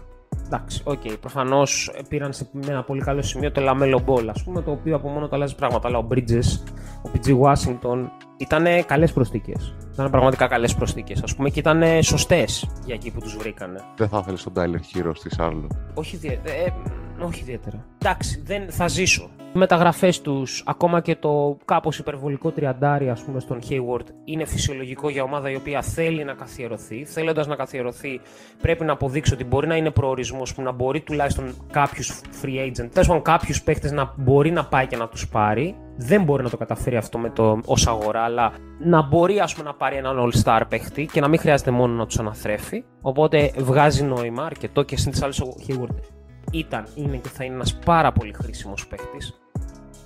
Ε, κατάφερε από το πουθενά να βγάλει ε, προστιθέμενη αξία στον Τέρι Ροζίερ, που μπορεί εμένα να μην μου αρέσει, αλλά ε, κακά τα ψέματα τον ε, πήρε σκοτωμένο από τους, ε, από τους Celtics. Του έδωσε ογδόντα εκατομμύρια στην αρχή, δεν το περίμενε κανένας, ας πούμε. Στο draft ακόμα και ο Monk έβγαζε νόημα, πάρα πολύ σωστό τότε που τον πήρανε και ήταν μάλιστα κλέψιμο. εντάξει, γιατί τότε πήγαινε η Σάρλοτ για τον Ζακ Κόλινς και πρόλαβε και, το, ε, και, πρόλαβε και, και τους άφησαν ελεύθερο το Monk στο, στο έντεκα τότε που διάλεγαν. Πολύ σωστή κίνηση που τον άφησαν να φύγει. Ο Book Knight θεωρητικά μοιάζει μια φανταστική κίνηση εκεί που τον πήρανε. Δεν ξέρω γιατί δεν παίζει φέτος, αλλά φαντάζομαι ότι μάλλον θα τον πάνε με, τη, με αργούς ρυθμούς. Δεν έχουν κάνει κάτι κακό. Απλά ακόμα δεν έχουν κριθεί. Έχουν κάνει πολλά σωστά μικρά πράγματα. Ξεφορτώθηκαν τον Ντεβόντε Γκρέιαμ όταν έπρεπε. Δηλαδή, πώς να σου πω, έχουν κάνει πολλά σωστά. Δεν έχουν κάνει τρομερά εντυπωσιακά πράγματα. Δεν μπορούν κιόλας. Τώρα θα αρχίσουν να μπαίνουν τα δύσκολα. Τώρα που θα αρχίσει να πληρώνει το Miles Bridges, π.χ., θα αρχίσουν να πληρώνονται σιγά σιγά οι παίχτες. Τώρα εδώ θα, θα φανούν τα, θα σήκουν τα γάλατα. Προς το παρόν πάντως τους το δίνω. Ναι, εντάξει, οκ. Okay. Okay. Κατάκτηση είναι για αυτό στο δεύτερο λάθη τους ή άλλους. Λοιπόν, οκ. Okay. Δεν θα διαφωνήσω ιδιαίτερα. Και. Πάμε τώρα στις Elite, για μένα, στα Elite Front Offices αυτή τη στιγμή στο N B A. Chicago Bulls, Δε, χωρίς κάποια συγκεκριμένη σειρά. Ωραία, Chicago Bulls. Άπειρο κράξιμο πέρσι ότι έκαναν έναν all-in και δώσανε και picks και δώσανε και το, το Wendell Carter για να πάρουν το Vucevic κτλ. Ο Vucevic δεν είναι τόσο τρομερός φέτος, δεν χρειάζεται να είναι τόσο τρομερός φέτος. Μεγάλο κράξιμο μετά για το ότι πήραν τον Ντερόζαν και πώς θα παίξει μαζί με τον ε, Λαβίν και πόσες μπάλες θα πετάνε μέσα στο γήπεδο και πώς θα είναι η άμυνα έσχος κτλ. Πήραν και τον Λόντζο Μπολ, πήραν και τον Καρούζο, πήραν και τον Ντέρικ Τζόνς, πήραν, τέλος πάντων πήραν ό,τι πήρανε. Αυτή τη στιγμή στην Ανατολή είναι μακράν η πιο όμορφη ομάδα, με διαφορά από τη δεύτερη. Παίζει το πιο όμορφο μπάσκετ που υπάρχει. Οι Lakers κοπανάνε το κεφάλι τους που υποτίμησαν τόσο πολύ τον Καρούζο και τον πήρανε για τα πράγματα που κάνει. Ξαναλέω, παιδιά, μην κοιτάζετε τη φάτσα του που μοιάζει με τον Κοντορεβιθούλη με κορδέλα. Για τα πράγματα που κάνει ο Καρούζο, τα έντεκα εκατομμύρια πόσα παίρνει είναι τίποτα. Δεν νομίζω. Τίποτα. οκτώ. Νομίζω ότι παίρνει οκτώ. Ναι, είναι σκοτωμένος. Δηλαδή, πραγματικά, δείτε, χαζέψτε βιντεάκια από το πρωί στο βράδυ τις άμυνες που παίζει ο Καρούζο. Δεν υπάρχει, δεν είναι τα δύο κόμμα δύο κλεψίματα που έχει. Δεν είναι αυτό μόνο το θέμα. Ο τύπος μαζί με τον Λόντζο Μπολ έχουν φτιάξει αυτή τη στιγμή απόρθητο κάστρο. Για μένα, όλα, όλα σωστά, ή τέλος πάντων τα σημαντικά, όλα σωστά φέτος για τους Bulls, όλα. Okay, ο Καρνισόβας έκανε την πρώτη μεγάλη κίνηση όταν πήγε στο Σικάγο και έδιωξε τον Μπόιλεν, που ήταν η πρώτη μεγάλη κίνηση αυτή. Έκανε το Ολίν που κατάλαβε ο ίδιος ότι πού βρίσκεται. Στο Σικάγο, το οποίο έχει φάει στέρηση τόσα χρόνια, ήταν και άτυχο για πολλά χρόνια. Δεν ήταν ότι δεν είχε πρώτη ύλη, αλλά δεν μπορούσε να την κάνει τίποτα. Έκανε το Ολίν γιατί κατάλαβε σε τι περιβάλλον βρίσκεται και έκανε και ένα δεύτερο Ολίν φέτος. Δεν ξέρω πού θα καταλήξουν οι Bulls, αλλά ε, τους χαίρομαι, ρε παιδί μου. Προφανώς πιστώνεται σε μεγάλο βαθμό στον Donovan, που είναι ένας καλός αμυντικός προπονητής. Όχι τίποτα το φοβερό, ωστόσο, γενικά ως προπονητής, αλλά ένας καλός αμυντικός προπονητής. Πιστώνεται προφανώς στους παίκτες. Ο Ντερόζαν κάνει αδιανόητη χρονιά. Η τόλμη αυτή τη στιγμή επιβραβεύεται. Όλα τα συμβόλαια αυτή τη στιγμή είναι σωστά. Μπράβο στους Bulls. Ναι, δεν διαφωνώ. Και δεν ξέρω εγώ τον Patrick Williams που τον πήραν στο τέσσερα. Αυτό ας... ήθελα να σου πω, εντάξει, οπότε με κάλυψε. Πραγματίστηκε, αλλά και αυτό ακόμα, ρε παιδί μου. Εντάξει, ναι, εδώ okay, δεν πήραν και το Χαλιμπάρτον. Εντάξει, πώς θα πήραν το Χαλιμπάρτον, δεν μπορούμε να το τρίβουμε σε όλους. Εντάξει, ξέρω εγώ. Okay. Όχι, όχι, έχουν κινηθεί σωστά. Και ήταν και, ξέρεις, και ο Williams ήταν πολύ χυψτεράδικη ε, ναι, ναι. επιλογή, η οποία τους βγήκε. Που θα είναι glue guy. Πολύ μεγάλο πόντο. Ναι, ναι. Θα, είναι, θα είναι glue guy τα επόμενα χρόνια. Πολύ. Αρκεί να είναι, δηλαδή, αν δεν έχει κάτι, αν επανέλθεις κανονικά. Που δεν μπορεί να γυρίσει, εντάξει. Ναι, ναι. Milwaukee Bucks. Ε, δεν ε, θέλει συζήτηση εδώ, βέβαια. Δεν το συζητάμε. Τους πιστώνω μόνο και μόνο σε αυτό, πέρα από την φανταστική φετινή τους off-season, μετά το πρωτάθλημα. Δηλαδή, χωρίς καθόλου λεφτά, κατάφεραν και έφεραν ένα ρόστερ το οποίο τουλάχιστον στα χαρτιά είναι καλύτερο από το περσινό που πήρε πρωτάθλημα. Αλλά πραγματικά. Πραγμα... Ναι, και ε, ε, ε, περιμένω να του δω υγιεί όλους. Ναι, πιστεύω ότι θα είναι πάρα πολύ δυνατή όταν θα είναι υγιεί. Άμα, τους... άμα φέρει το μυαλό σου, άμα φέρεις το μυαλό σου υγιεί τους Bucks που πήραν το πρωτάθλημα, συν τον Ντι Βιντσέντζο, συν τον Grayson Allen και τη χρονιά που κάνει φέτος, αν βάλεις τον George Hill στη θέση του Jeff Teague, βλέπεις μια ομάδα που είναι καλύτερη από την ομάδα που πήρε το πρωτάθλημα. Οπότε... χωρίς πολλά ρίσκα κιόλας. Δηλαδή ακριβώς. Δεν είναι ρίσκο να αντικαταστήσεις τον Teague με τον Hill, ας πούμε. Είναι, είναι δεδομένο ότι θα είναι καλύτερη ομάδα. Μα προφανώς. Δηλαδή, φαντάζομαι ότι ακόμα έχουν και μάρκες στο τραπέζι. Διότι ο Rodney Hood δεν έχει γυρίσει ακόμα. Ναι, ναι, ναι, ναι, ναι. Το κυριότερο νομίζω ήταν η μαγιά τους, και δεν είναι απλό για μια μικρή αγορά, σχετικά μικρή αγορά. Γιατί έτσι την είχε φάει η Νέα Ορλεάνη με τον Ντέιβις, έτσι την έφαγαν τόσες και τόσες ομάδες. η μαγιά τους να πάνε να πάρουν τον πολύ σωστό παίχτη που τους χρειαζότανε, όχι τον καλύτερο που υπήρχε εκεί έξω, γιατί αυτό δεν θα μπορούσαν κιόλας να το κάνουν, και να το πληρώσουν και ένα είκοσι τοις εκατό παραπάνω και σε λεφτά και σε picks, τον Drew Holiday, όχι μόνο γιατί είναι ο παίχτης ο οποίος θα τους δώσει το πρωτάθλημα, που τους λείπει για να τους δώσει αυτό στην περιφέρεια, το να δείχνει δόντια όταν οι αντίπαλοι τους δείχνουν νύχια, αλλά γιατί μέσω του Drew, το έχουμε ξαναπεί, αγόρασαν την ανανέωση του Γιάννη. Οι Bucks πληρώνουν φόρο πολυτελείας. Για μένα οι ομάδες που δικαιολογημένα πληρώνουν φόρο πολυτελείας αξίζουν μπράβο. Ακούγεται σαν να επιβραβεύουμε τα... τις ολιγαρχίες, ας πούμε, στο N B A, αλλά θέλω να πω ότι για κάτι το οποίο σου βγαίνει και το πληρώνεις για να μπορέσεις να το συνεχίσεις και δεν κάθεσαι όπως το Houston παλιότερα. Και ο Κλαχώμα πιο πριν είχε καταστραφεί. Και ο Κλαχώμα μόνο ναι, και μόνο ναι. για να μην περάσει, ας πούμε, το, να μην πληρώσει το φόρο πολυτελείας. Και όχι, δεν είναι και ολιγαρχία το χωριό του Milwaukee. Ναι, και είναι και χωριό, ναι. Δηλαδή θέλω ναι. να σου πω. Άμα πληρώνουν φόρο πολυτελείας οι Lakers, οι Warriors, το Miami, οι Knicks, λες εντάξει, οκ, okay, και τι έγινε. Το Milwaukee ή Jazz, όπως θα δούμε αργότερα, για να μπορέσουν τη σωστή στιγμή να, να δώσουν τα λεφτά, να δώσουν τις μάρκες τους την ώρα που πρέπει, λες ναι, μπράβο. Δεν γίνεται αλλιώς. Μπράβο. Δεν υπάρχει ε, αντίρρηση. Έτσι. Δεν υπάρχει αντίλογος καν. Δηλαδή, είναι καταπληκτικός ο τρόπος που συνεχίζουν να βελτιώνονται. Bulls, Bucks, Hawks.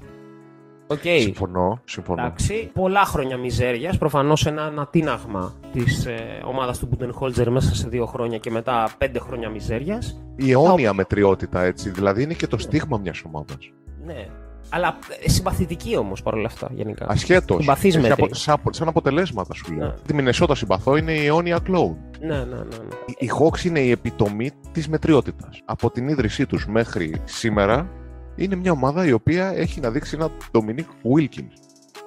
Το οποίο yeah. άμα, το, άμα το βάλεις μέσα στις δεκαετίες λες, καλά ρε παιδί μου, ομάδα σχετικά μεγάλης αγοράς.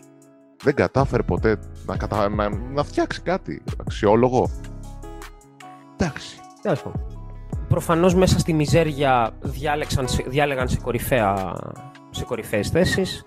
Από αυτές προέκυψε ο Trey Young, από αυτές προέκυψε ο DeAndre Hunter, από αυτές προέκυψε ο, ο Onyeka Okongwu. Σωστές, σωστές μεταγραφικές κινήσεις και πέρσι και φέτος. Σωστά ντραφταρίσματα φέτος, εξαιρετικό ντραφτάρισμα. Μην κοιτάτε που ο Τζόνσον δεν θα παίξει. Α, και πιο πριν τον Collins στο δώδεκα, έτσι, μην το ξεχνάμε αυτό. Τον Cam Reddish χαμηλά στο lottery επίσης τη χρονιά του, του Barrett και του Zion. Θέλω να πω ρε παιδί μου, σωστά όλα. Σωστά, σωστά. Όχι capped out ομάδα, ιδιαίτερα. Ε, μπα. Κάποια στιγμή θα τελειώσει και το συμβόλαιο του Γκαλινάρη, θα τον αποχαιρετήσουν όλα καλά, θα τους ξεμείνουν και τα εκατομμύρια του. Μια προσθήκη Λέ. όμως η οποία ξένησε είκοσι εκατομμύρια στον Γκαλινάρη, αλλά βλέπεις πόσο χρήσιμος ήταν σε μια ομάδα με πιτσιρικάδες. Όλα draft... μετρημένα, όλα πολύ σωστά. Από τον draft επίσης τον Χουέρτερ, τον Μπογκντάνοβιτς τον πλήρωσαν όταν τον ήθελαν. Σωστά όλα. Ο Μακμίλαν που τον τράβηξαν, ας πούμε, τη στιγμή που έπρεπε ε, για να τους σώσει, φανταστική προσθήκη, ας πούμε, στον προπονητής. Ρόλους που βρήκανε σε βετεράνο. Όλα σωστά. Ο Λου Βίλιαμς, ο Καπέλα. Να, ναι, ναι, ναι, ναι. Καλή ομάδα. Καλή ναι, ομάδα. Καλή. Και με την τεράστια μαγιά που κάνανε, που δεν το πίστευε κανείς. Αλλά κοίτα να δεις πως στο τέλος θα δικαιωθούν απόλυτα για το ότι προτίμησαν τον Trey Young από τον Λούκα Ντόντσιτς. Εντάξει, αυτό, είμαστε... αυτό είναι δική σου εκτίμηση. Τώρα μην... Αυτό είναι δική μου εκτίμηση. Αν στο έλεγα πριν από δύο χρόνια θα γέλαγες. Τώρα λες, θα δούμε. Εντάξει, θα δούμε, θα δούμε. αυτό. Θα δούμε. Brooklyn Nets. Βαλιστικά, όχι, δεν θα πω τώρα για τους Brooklyn Nets. Θα πω το Dark Horse μου εδώ πέρα και είναι οι Raptors. Έχουν καταρχάς τον καλύτερο διοικητικό στο N B A, τον Masai Ujiri. Ε, ο Μάγερς νομίζω είναι ο καλύτερος διοικητικός στο N B A. Ε, παρότι τον έχω πάρα πολύ ψηλά, τον Ujiri τον έχω ακόμα ψηλότερα.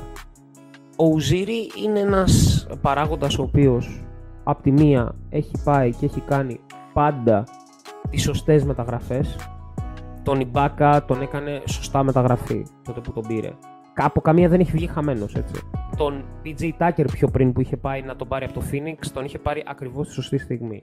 Τον, τον, κα, τον, Καουάι, τον Κασόλ τη, την ολόσωστη στιγμή. Τον Καουάι Λέναρτ ακριβώς τη σωστή στιγμή. Και έναντι ευτελέστατου, ας πούμε, κατά μία έννοια δική μου. Τον Λάουρι που τον έδωσε τώρα, σωστά τον έδωσε. Δεν τίθεται θέμα, δεν αποκαθιλώθηκε καμία σημαία. Θα γυρίσει ο Λάουρι στο Τορόντο με κάποιο τρόπο. Θα αναρτηθεί κανονικά η, η φανέλα του πάνω. Δεν υπάρχει κάποιο ζήτημα. Τώρα όντως ήταν η ώρα να φύγει. Το ένα κομμάτι είναι αυτό. Το δεύτερο είναι ότι του πιστώνεται συνολικά μια υγεία οργανισμού, η οποία ξεκινάει από τους οπαδούς και ένα καταπληκτικό γήπεδο, ένα καταπληκτική, μια καταπληκτική σύνδεση με την κοινότητα και τον πολιτισμό της. Ε, που αυτά είναι ένα τρομε, τρομερό, τρομερά φιλικό marketing, ας πούμε, το οποίο το κάνουν. Ένα ολοκληρωμένο franchise το οποίο περιλαμβάνει μια καταπληκτική ομάδα στη G League, από την οποία περνάνε όλοι μα όλοι. Και φυσικά έχουν θητεύσει με τρομερή επιτυχία ο Fred VanVleet, ο Giannunobi, ο Pascal Siakam, ο Chris Boucher και πάει λέγοντας. Μια εκπληκτική ικανότητα να διαλέγουν μέσα στα σκατά διαμάδια. Στα σχετικά χαμηλά διάλεξαν κάποτε τον Ο Giannunobi. Καλά, διάλεξαν και στα σχετικά χαμηλά του, του πρώτου γύρου τον Poeltl, ο οποίον τον τυλίξανε μετά, και βλέπουμε τον Poeltl πόσο χρήσιμος μπασκετμπολίστας παρότι ξυλοκόπος μπορεί να είναι στο Σαν Αντώνιο. Ο Siakam. Ο Siakam χαμηλά, ο Fred VanVleet undrafted. Και βεβαίως στην πορεία των πραγμάτων συνεχίζουμε και το βλέπουμε αυτό το πείραμα να εξελίσσεται. Δηλαδή, φέτος βλέπουμε τον Νταλέινο Μπάντον, Καναδό undrafted επίσης, ο οποίος ε, θα είναι βασικό μέλος του rotation από ό,τι δείχνουν τα πράγματα τα επόμενα χρόνια. Το tanking τους πέρσι ήταν ε, συμπτωματικό, δεν ξεκίνησε να είναι tanking. Πρόπερσι, θυμίζω, οι Raptors χάσανε στο τσακ το να παίξουν τελικούς Ανατολής στο Bubble. Με τη Βοστόνη. Ναι. Με τη Βοστόνη, στα ημιτελικά της Ανατολής. Και βεβαίως το αποκορύφωμα, το κερασάκι στην τούρτα, ήταν το ότι τράβηξαν στο νούμερο τέσσερα τον Scottie Barnes φέτος. Ο οποίος Scottie Barnes, δεν ξέρω πώς θα στοιχεί στο Mobley ότι απεουσίασε κάποια μάτσα, αλλά ακόμα και όταν ήταν ο Mobley μέσα, με το απίστευτο impact που έχει στους Cavaliers, που ένας παίχτης rookie έχει κάνει ομάδα, μια ολόκληρη ομάδα, ο Barnes παρόλα αυτά ως rookie φέτος τον κοιτάζει σχεδόν στα ίσια. Και τον διάλεξαν πριν από τον Suggs και προφανώς πριν από οποιονδήποτε άλλο. Γκίντεϊ, Κουμίγκα, Γκριν, όχι Γκριν, μετά από τον Γκριν. Ε, ναι, στο τέσσερα ήταν. Στο ναι. τέσσερα. Μπράβο, πραγματικά μπράβο. Και τε, ε, δεν, ακόμα δηλαδή ψάχνω να βρω τι, τι τάξη, πώς να σου το πω. Ναι, οκ, okay, δεν έχουν καταφέρει, ας πούμε, να βρουν ένα σέντερ της προκοπής και πέρσι πλήρωσαν τον Άρον Μπέινς. Εντάξει, οκ. Okay. Δώσανε και οκτώ εκατομμύρια στον Άρον Μπέινς. Κάτι, κάτι έγινε, ας πούμε, σιγά το πράγμα. Δεν υπάρχει κάτι λάθος, αλήθεια. Είναι, είναι ρε παιδί μου από αυτά τα franchise τα οποία μπορεί και να έχουν κάνει κάποια λάθη, αλλά σου δίνουν αυτοπεποίθηση ότι στο trade δύσκολα θα βγουν χαμένοι, αλλά δεν θα είναι και Danny Ainge που θα λες πω πω με ληστεύει ο άλλος. Πω πω ο άλλος θέλει να μου κλέψει το πορτοφόλι, ας πούμε. Ότι και αναλύσαμε το πόσο μύθος ήταν αυτό τελικά. Θα έτσι. κάνει το σωστό trade, ρε παιδί μου. Και τέλος, του οι Brooklyn Nets δεν χρειάζονται πολλά πολλά. Ε, τίποτα, όχι, η εμβέλεια τίποτα. που έχουν τα τελευταία δύο χρόνια έχει να κάνει με το star που έχουν μαζέψει, και έτσι εξηγούνται και τα buyouts και ένα σωρό άλλα πράγματα και μεταγραφές. Αλλά πρώτα πρέπει να το εκτιμάμε με το που βρίσκονταν. Το που βρίσκονταν λοιπόν πριν από τρία χρόνια οι Brooklyn Nets, πριν από τέσσερα χρόνια, ήταν το χειρότερο franchise του N B A, το οποίο κατάφερε με ένα μαγικό τρόπο ο Marks να βγάλει ένα σωρό παίχτες που ήταν μέτριες καριέρες του N B A, τον DeMar Carroll, τον Joe Harris, να τραβήξει rookies που δεν περίμενε κανείς την εξέλιξή τους, είτε πρόσκαιρα. Χωρίς να έχει πικ. Ο Κούρουξ, στη συνέχεια ο Τζάρετ Άλεν, ο Λεβέρτ, να πάρει τον πιο κατατρεγμένο νέο, νέο star του N B A, ας πούμε, και να τον μετατρέψει για δύο χρόνια σε έναν superstar, all-star επίπεδου, τον Ντίλο, τον Ντάντζελο Ράσελ, και έκτοτε να έχουμε να δούμε τον Ντάντζελο Ράσελ, ας πούμε, στα σοβαρά. Οι Nets έχουν περάσει τα πρώτα πέντε χρόνια της δεκαετίας του δύο χιλιάδες δέκα δύο χιλιάδες είκοσι καταστροφικά, περίπου χοντρικά το λέω, και τα επόμενα πέντε φτιαγμένα από χρυσάφι, ας πούμε. Ναι, ε, καταπληκτικό αυτό που έχει κάνει ο Μάρξ. Ναι, ναι, ναι, καταπληκτικό. Είναι ασύλληπτο. Το δύο χιλιάδες δεκαπέντε ήταν η απόλυτη καταστροφή, ήταν η απόλυτη καμένη γη. Ομάδα χωρίς παίχτες, χωρίς κοινό, χωρίς πίξ πρωτίστως, ακόμα και τον Barclays Center σκέφτονταν να τους διώξει. Και αυτό που είναι το επόμενο, η επόμενη πίστα των Nets αρχίζει σιγά σιγά και φαίνεται από το match που έγινε χτες, Brooklyn Nets εναντίον New York Knicks, ναι. Όπου το μισό γήπεδο υποστήριζε με πάθος τους Nets. Ναι, ναι. Αυτό δεν θα το πίστευε κανένας ότι θα γινόταν μέσα στη φωλιά των ε, διαβόητων, ας πούμε, παθιασμένων οπαδών των Knicks. Εντάξει, άλλο πράγμα μου ήρθε στο μυαλό, αλλά είπα να το κάνω πιο family friendly, ας πούμε. Ήτανε, το γήπεδο ήταν κυριολεκτικά πενήντα πενήντα σε ένα ντέρμπι της πόλης. Και μόνο ότι έχουν φτάσει σε αυτό το σημείο μέσα σε έξι χρόνια. Είναι, είναι ασύλληπτο. Είναι ασύλληπτο. Ε, αυτή η ομάδα πέρασε πραγματικά από τον νεοπλουτισμό του Προχώροφ και του Jason Kidd και των γερασμένων Garnett Pierce Terry, ας πούμε, και του Deron Williams και του Brook Lopez, ας πούμε, κτλ.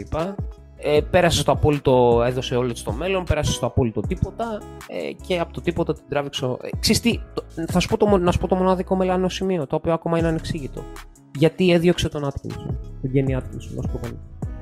Δεν το έχω καταλάβει. Κάτι, κάτι θα είχε στραβώσει τα αποδυτήρια, νομίζω. Δεν το έχω καταλάβει, αλήθεια. Ο Kenny Atkinson είναι φανταστικός προπονητής. Ήταν ε, πάρα πολύ καλός προπονητής, τους εξέλιξε σε φοβερό βαθμό. Κάτι πρέπει να έχει στραβώσει τα αποδυτήρια. Ήταν εκείνη η περίοδος που ο Atkinson ήταν έξαλλος στον πάγκο, αν θυμάσαι. Ναι, δεν ξέρω αν τον φάγανε. Έπαιρνε κάτι πολύ περίεργες τεχνικές ποινές, οι οποίες ήταν blooper. Ναι, δηλαδή ναι. Τον μαζεύανε να μην πάει να πιάσει από το λαρίκι το διαιτητή. Ναι, ναι. Που έδειχνε ότι δεν ήταν σε καλό state of mind, που λέμε και στο χωριό μου, ρε παιδί μου. Δεν νομίζω ότι θα, θα έκανε κάποιο λάθος ο Μάρξ, ας πούμε, σε ό,τι είχε να κάνει με το κοουτσάρισμα. Γιατί τον εμπιστεύτηκε από την αρχή, έτσι. Και, ναι. Και τώρα που είπα ο Μάρξ, θυμήθηκα ποιο ήταν το μεγάλο αγκάθι του, ρε φίλε, όταν πρωτοανέλαβε. Ήταν μια ομάδα έτσι όπως την είπαμε, σύν ότι είχε να φάει και τα τριάντα εκατομμύρια δολάρια που έπαιρνε το χρόνο ο Τζο Τζόνσον. Το διανοείσαι σε τι κατάσταση ήταν αυτή η ομάδα, το δεκαπέντε έτσι, πριν την συλλογική σύμβαση. τριάντα εκατομμύρια δολάρια στον Τζο Τζόνσον. Εντάξει, δεν μπορείς να, να πεις περισσότερα καλά λόγια για τους Nets. Να ρωτήσουν τον Spencer Dinwiddie, ας πούμε. Ναι, ναι. Δηλαδή... για το πώς φτιάξανε μια καριέρα ενός παίχτη ο οποίος είχε πάθει χιαστό, πήγε μετά στους αρχικαραγκιόζητες του Detroit που δεν το καταλάβανε τι παίχτη είχαν στα πήγε χέρια τους. Πήγε στους Bulls, το ίδιο, το και ίδιο. Μετά κατέληξε στους Nets. Πάμε και στη Δύση. Πάμε. Εντάξει, εδώ νομίζω ότι είναι λίγο πιο ξεκαθαρά τα πράγματα, οπότε ναι, τουλάχιστον... δεν χρειάζεται να αναλύσουμε και πολύ εδώ γιατί τους έχουμε κατακράξει. Στο να τοποθετήσουμε στο τελευταίο ράφι Pelicans, Timberwolves, Sacramento Kings και Houston Rockets. Τέλος πάντων, με κάποιες ενστάσεις ίσως μπορούμε να τους βάλουμε. Τους εντάξει, Kings, ναι. Τους είναι, Kings, είναι καλύτεροι από τους άλλους τρεις, αλλά εντάξει, τους, αξίζουν. Τους, τους Kings, θα σου πω το εξής, μια σκέψη που την, την είχα γράψει κιόλας. Υπάρχει πολλοί κόσμος, ρε παιδί μου, ο οποίος κράζει τους Kings γιατί διάλεξαν τον Bagley πριν από τον Luka Doncic και φυσικά και το είπες και τον Trey Young και τον Jaren Jackson τζούνιορ και πάει λέγοντας. Αυτό είναι λίγο, θυμίζει λίγο την κλασική, ας πούμε, οι Blazers διάλεξαν τον Sam Bowie αντί για τον Jordan επειδή είχαν ήδη τον Drexler και χρειάζονταν ένα center. Οκ, okay. Απλά πρέπει να έχουμε στο μυαλό μας ότι είναι λίγο διαφορετικό η Μινεσότα να έχει δύο επιλογές πριν τον Steph Curry και να επιλέγει το Ρούμπιο, ok, και μετά τον Τζόνι Φλιν και να μην επιλέγει τον Στεφ Κάρι. Και είναι τελείως διαφορετικό μια ομάδα απέναντι σε έναν πιθανόν generational παίχτη να παίρνει όμως κάτι το οποίο φαίνεται φυσιολογικό. Και ο Bagley, η αλήθεια είναι ότι στο κολέγιο φαινόταν πολύ φυσιολογικό να πάρει μια ομάδα τον Bagley στο νούμερο δύο, ειδικά αν σκεφτείς ότι γενικά οι Αμερικανοί που είναι και λίγο ρατσιστές με τους Ευρωπαίους μπασκετμπολίστες, κολώνουν να τους διαλέξουν τόσο ψηλά. Δηλαδή, εμείς ξέραμε ότι ο Doncic θα, θα αφήσει εποχή, ας πούμε, αλλά οι Αμερικανοί που έχουν λίγο και έναν ψιλοσοβινισμό με τους Ευρωπαίους μπασκετμπολίστες, δεν νομίζω ότι ποτέ υπήρχε στα σοβαρά να διαλέξει τον Doncic στο ένα. Και από τη στιγμή που δεν το διάλεγαν στο ένα, ο Bagley ήταν μια αρκετά θεωρητικά safe επιλογή για να το διαλέξει στο νούμερο δύο. Δεν θεωρώ ότι το χειρότερο που έχω κάνει το Σακραμέντο είναι αυτό. Το χειρότερο που έχει κάνει το Σακραμέντο είναι ο Παπαγιάννης, ρε φίλε. Είναι yeah, ο Παπαγιάννης, ρε φίλε. Pa, pa, pa. Πραγματικά δηλαδή. Ναι, ναι. Πραγματικά. Ντίβατς, τι κάπνιζες, ρε άνθρωπε μου τότε. Και το έκανε ο Ντίβατς αυτό. Ναι. Το έκανε. Και το έκανε ο Ντίβατς, δηλαδή που έχει δει και σέντερ, ρε γάμο το. Εντάξει. Αλλά ο Ντίβατς έκανε και τον Bagley, αλλά τέλος πάντων. Ρε παιδί μου, ο Bagley. Ξέρεις, να μην είμαστε και μετά Χριστών προφήτες. Ο Bagley ήταν στην πεντάδα, αν μη τι άλλο. Ναι, ναι, ναι. ναι. Ο Παπαγιάννης ήταν δεύτερο γύρο, αδερφέ. Ναι, ναι, ναι, ναι. Και, και όλο αυτό, και αυτό επειδή, λόγω ύψους που λένε δεν αγοράζεται. Ναι, ναι. Επίσης ο Bagley, επίσης για τους Kings μάλλον, ε, τους πιστώνουμε τον Bagley μια δεύτερη φορά τώρα που του καίνε την καριέρα. Γιατί ο Bagley. Του το χρεώνουμε, ναι. Είναι, τους το χρεώνουμε, ναι. Α, ναι, ναι, ναι, ναι, ναι, ναι, ναι. Γιατί ο Bagley, ρε φίλε, είναι ένας. Οκ, okay, μπορεί να μην είναι ο βασικός παίχτης, ας πούμε, αλλά είναι κανονικός μπασκετμπολίστας που αξίζει ήταν... να είναι στο N B A. Το έγκλημα που κάνανε ήταν η πρόσληψη του Walton. Τέλος πάντων, άστο, πού να, να το πιάσει πραγματικά. Άστο, ναι, έχεις. Δηλαδή και, και, συγγνώμη, και το Haliburton που τον διάλεξαν πέρσι. Εντάξει, ξέρω εγώ, είναι πιθανό να τους είχε μείνει ο Hayes να διάλεγαν το Hayes. Δηλαδή δεν κατάλαβες. Κοίτα, ε, έχουν ε, διαλέξει τον Παπαγιάννη στο δεκατρία ενώ είχαν στην ομάδα τον DeMarcus Cousins. Ναι, ναι, ναι. Ε, δεν δε μπορείς να πεις κάτι άλλο. Δηλαδή, άμα μου έλεγες ότι δεν θα διαλέγαν τον Haliburton ακόμα και τους έπεφτε γιατί θα ήθελαν να πάρουν τα βουνά, δεν ξέρω εγώ τι. να το κάνανε, δεν έχουν κανέναν ενδιασμό. Ξέρεις, οι αποφάσεις ενός τζι εμ στο εν μπι έι είναι κάτι σαν, σαν να έχεις πολλαπλά φαινόμενα της πεταλούδας μπροστά σου, ρε παιδί μου, και να ξέρεις ότι κάποιος θα σου σκάσει τη μούρη. Αλλά το να το κάνεις όλα λάθος είναι ταλέντο. Είναι ταλέντο, είναι ταλέντο. Είναι ταλέντο, δηλαδή κα, κατά λάθος να κάνεις κάτι σωστά, ρε παιδί μου. Ναι, ναι, ναι. Κατά λάθος. Ναι, ναι, ναι. Κατά λάθος το δεκατρία θα πάρεις το Γιάννη Αντετοκούμπο. Ναι, ναι, ναι, ναι. Τότε οι Bucks όντως ήταν ένα κακό franchise. Δεν ήταν κακή ναι. ομάδα μόνο, ήταν κακό franchise. Και τους έκατσε Έστω. να πιστέψουν να γατζωθούν πάνω στον Αντετοκούμπο και τον Middleton σε δεύτερο χρόνο. Ναι, ρε, Α, ρε, τους έκατσε. Και το κατάλαβαν. Αλλά είχαν, είχαν, καταλάβεις, είχαν την οξυδέρια για να το καταλάβουν όμως, παιδί μου. Οι Kings. Η Ατλάντα τον είχε δει το Γιάννη. Όχι, όχι το Milwaukee. Ναι, ναι. Αλλά ναι. κατά λάθος τους έκατσε και σου λέει: όχι, θα πάρουμε εδώ πέρα το, το ξερακιανό, ξέρω εγώ. Ας πούμε, τα σχόλια. Οι άλλοι πήραν το Μάκλεμ. Το Detroit πήρε τον το Caldwell Pope. Ναι, ναι, ναι. Έχεις δίκιο. Πρόσεξε, έχω βάλει στις δύο, στις, στις δύο θέσεις του κάτω ραφιού του τελευταίου. Του, του Timberwolves δεν το συζητάμε εκτός από μίζερο. Okay. Ε, δεν, δεν το είπα, το προσπέρασα, δεν υπάρχει λόγος να το συζητάμε. Ναι, ναι, ναι, πάμε. Παρότι φέτος από το πουθενά κάνουν μια σχετικά αξιοπρεπή σεζόν και μόνο το γεγονός ότι έχουν καταφέρει και καίνε αθλητές.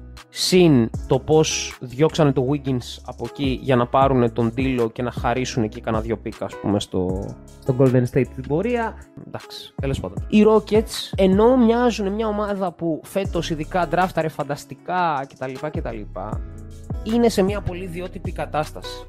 Γιατί απ' τη μία κανένα τόσο βίαιο tanking που πέρσι ήταν περιοδεύον θίασος και φέτος το ίδιο. Απλά με νεαρούς ενδιαφέροντες παίκτες φέτος, πέρσι ούτε αυτό. Ένα τόσο βίαιο tanking ποτέ δεν μπορεί να είναι όμορφο. Εντάξει, δεν είναι ομαλό tanking, είναι βίαιο tanking. Είναι, τα, διαλύω, τα διαλύουμε όλα. Από τη στιγμή που έφυγε ο Harden πέρσι, για την ακρίβεια, από τη στιγμή που ο Harden αποφάσισε να παχύνει για να ζητήσει ανταλλαγή, οι Rockets, ας πούμε, διαλύθηκαν. Και θα κάνουν χρόνια να συνέλθουν. Είναι μια μεγάλη αγορά η οποία κάποια στιγμή θα πάει να κυνηγήσει μεγάλους free agent κτλ. Αλλά θα κάνει χρόνια γιατί ακόμα. Αυτή τη στιγμή ψάχνει να βρει ποιος από τους νέους παίκτες θα αποτελέσει κορμό. Κορμό θα αποτελέσει σίγουρα ο Jalen Green, κορμό θα αποτελέσει σίγουρα ο Alperen Sengun. εκατό τοις εκατό. Ο Γκαρούμπα κάποια στιγμή αν παίζει γιατί χρειάζονται τέτοιους blue guys, ας πούμε, και ο Jason Tate. Ο Porter ενδεχομένως ως έκτος παίκτης, γιατί φέτος η συνύπαρξή του μαζί με τον Green σε ρόλο κύριου δημιουργού είναι καταστροφική. Είναι, είναι, είναι έσχος, δηλαδή περισσότερο χάνει την μπάλα και κάνει λάθη παρά την πασάρι. Το καλά νέα είναι το συμβόλαιο του Eric Gordon τελειώνει φέτος, αλλά τα κακά νέα είναι, ρε φίλε, ότι αυτή τη στιγμή έχουν μείνει, έχουν μείνει με εβδομήντα πέντε εκατομμύρια ακόμα για τα επόμενα δύο χρόνια να οφείλουν στον John Wall και να οφείλουν για ένα συμβόλαιο που δεν υπέγραψαν στη τελική οι ίδιοι και φυσικά δεν μπορούν να κάνουν απολύτως τίποτα γι' αυτό. Βγάζει νόημα το να μην παίζει δευτερόλεπτο Wall. Δεν πολύ βγάζει νόημα γιατί στην πραγματικότητα δεν έχουν να χάσουν τίποτα. Θα μπορούσαν να πάρουν την μπάλα από τα χέρια του Porter και να τον δώσουν κάπου ώστε να μην καίγεται και ο ίδιος. Εντάξει, να παίξει, ας πούμε, έναν παίχτη από τον πάγκο που θα έρχεται να σουτάρει με πράσινο φως. Αλλά απ' την άλλη, ξέρεις, σκέφτονται ότι οκ, okay, και να τον βάλουμε τον Wall και να παίξει καλά ο Wall. Νίκες δεν θέλουμε να πάρουμε, αλλά και να παίξει καλά δεν μπορούμε να τον δώσουμε κάπου γιατί όλοι σκαλούν πάνω στα εβδομήντα πέντε εκατομμύρια που απομένουν. Αυτό είναι που τον τρώει κιόλας και δεν παίζει. Δεν ναι. θέλουν να κερδίσουν. Δεν, κατάλαβες, δε, δεν βγαίνει και ακόμα φαίνεται. Φαίνεται, ρε παιδί μου, όπως. Δηλαδή, αυτή τη στιγμή το Houston κάνει ό,τι έκανε η Ατλάντα. Το θέμα είναι ότι της Ατλάντα όμως της βγήκε τελικά. Και της βγήκε μέσα σε τέσσερα πέντε χρόνια. τρία τέσσερα πόσο ήταν. Δεν είμαι σίγουρος ότι θα του βγει σε τρία τέσσερα το Houston. Πιθανόν να πάρει πολύ το Houston. Δεν τους έχεις και εμπιστοσύνη να διαλέξουν και σωστά. Δεν μου φαίνεται κάπου. Συνεχίζει και μένει από όλα τα υλικά που δημιούργησαν το Houston. Μένει το πιο μεγάλο σύγχαμα, ο Φερτίτα, ας πούμε. Και όλοι οι υπόλοιποι που κάτι πρόσφεραν μια ταυτότητα κτλ. Έχουν φύγει όλοι. Δεν, δεν, δεν τους πιστεύω καθόλου. Τίποτα, πάμε στον επόμενο. Εδώ ενδεχομένως να διαφωνήσουν κάποιοι μαζί μου, γιατί είναι δύσκολο να βάζεις ως κακό franchise την ομάδα που αυτή τη στιγμή είναι τέταρτη στη Δύση. Αλλά φίλοι, οι Mavericks, ειλικρινά πιστεύω ότι έχουν ένα κακό front office. Έγιναν μπάχαλο το καλοκαίρι με την όλη φάση με τον Doncic, τον Donnie Nelson, τον Carlisle, τον ε, Bob Vulgari κτλ. Από ό,τι φαίνεται ο... Πες τον, ο ιδιοκτήτης, ο Cuban, έχει εμπιστευτεί λάθος ανθρώπους, έχει τοποθετήσει λάθος ανθρώπους σε λάθος θέσεις. Έφυγε ο Carlisle, ήρθε ο Kid, που, οκ, okay, όσο καλή δουλειά και συμπαθητική δουλειά και να κάνει ο Kid, μη συγκρίνουμε τώρα πράγματα ανώμια.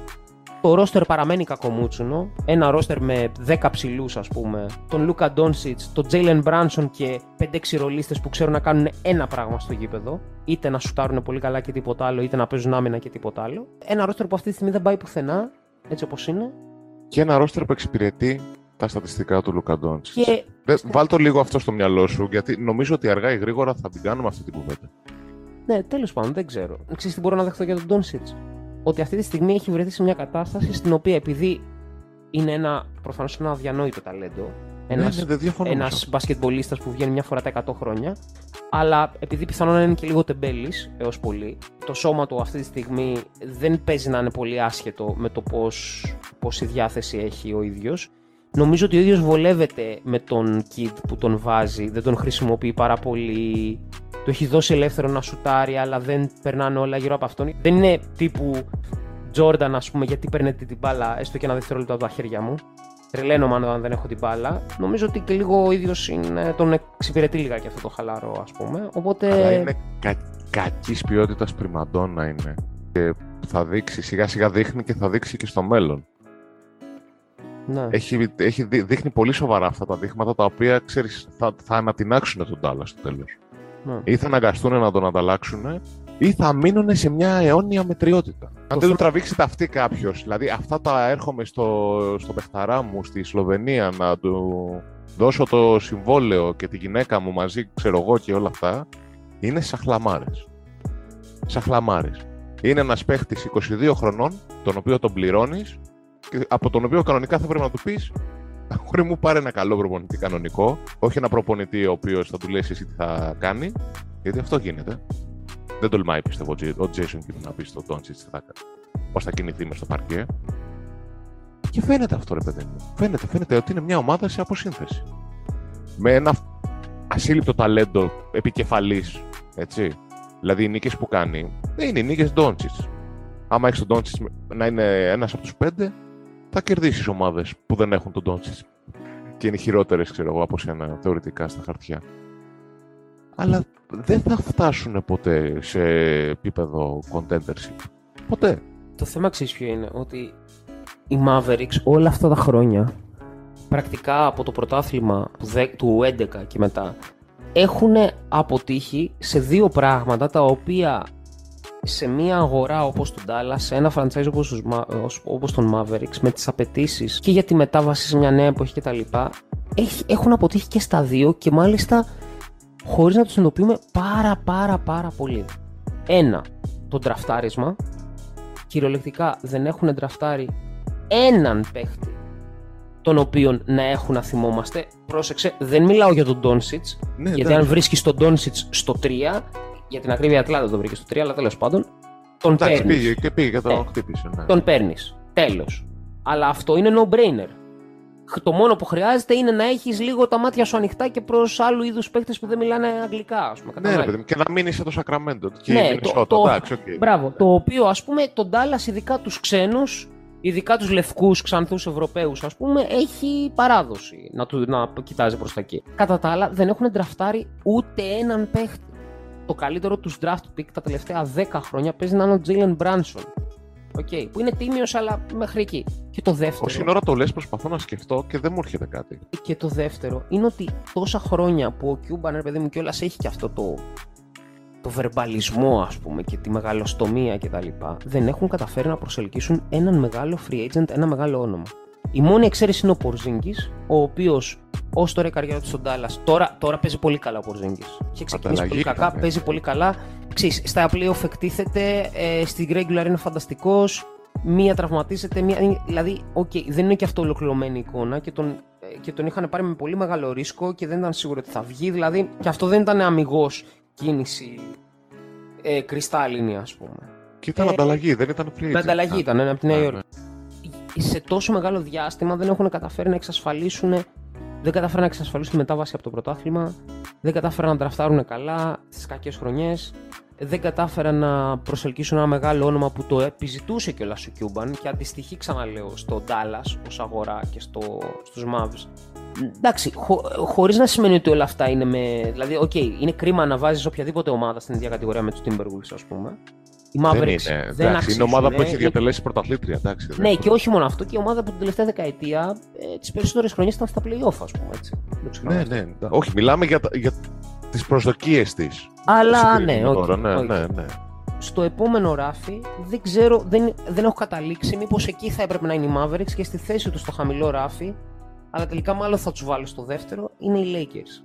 Ρε oh. φίλε, να σου πω κάτι, οι Lakers πραγματικά μετά, το πρωταθλήμα, μετά τα πρωταθλήματά τους με τον Kobe έκαναν μια, ένα αποτυχημένο duo, ένα αποτυχημένο all-in με τον Dwight Howard και τον Steve Nash, ακολούθησαν πέντε έξι χρόνια ατελείωτης μιζέριας που στην πραγματικότητα βλέπανε τον Kobe είτε να είναι τραυματίας είτε να αποσύρεται, αλλά να τον ακριβοπληρώνουνε. Ωραίος και ο Κόμπι, παρεμπιπτόντως, που ήθελε να ακριβοπληρώνεται στα τριάντα επτά και στα τριάντα οκτώ του, ναρκοθετώντας το μέλλον του, της αγαπημένης του ομάδας, ο Μακαρίτης. Να παίρνουνε ένα σωρό ψηλά πικ, ένα σωρό, νούμερο δύο, νούμερο τρία κτλ.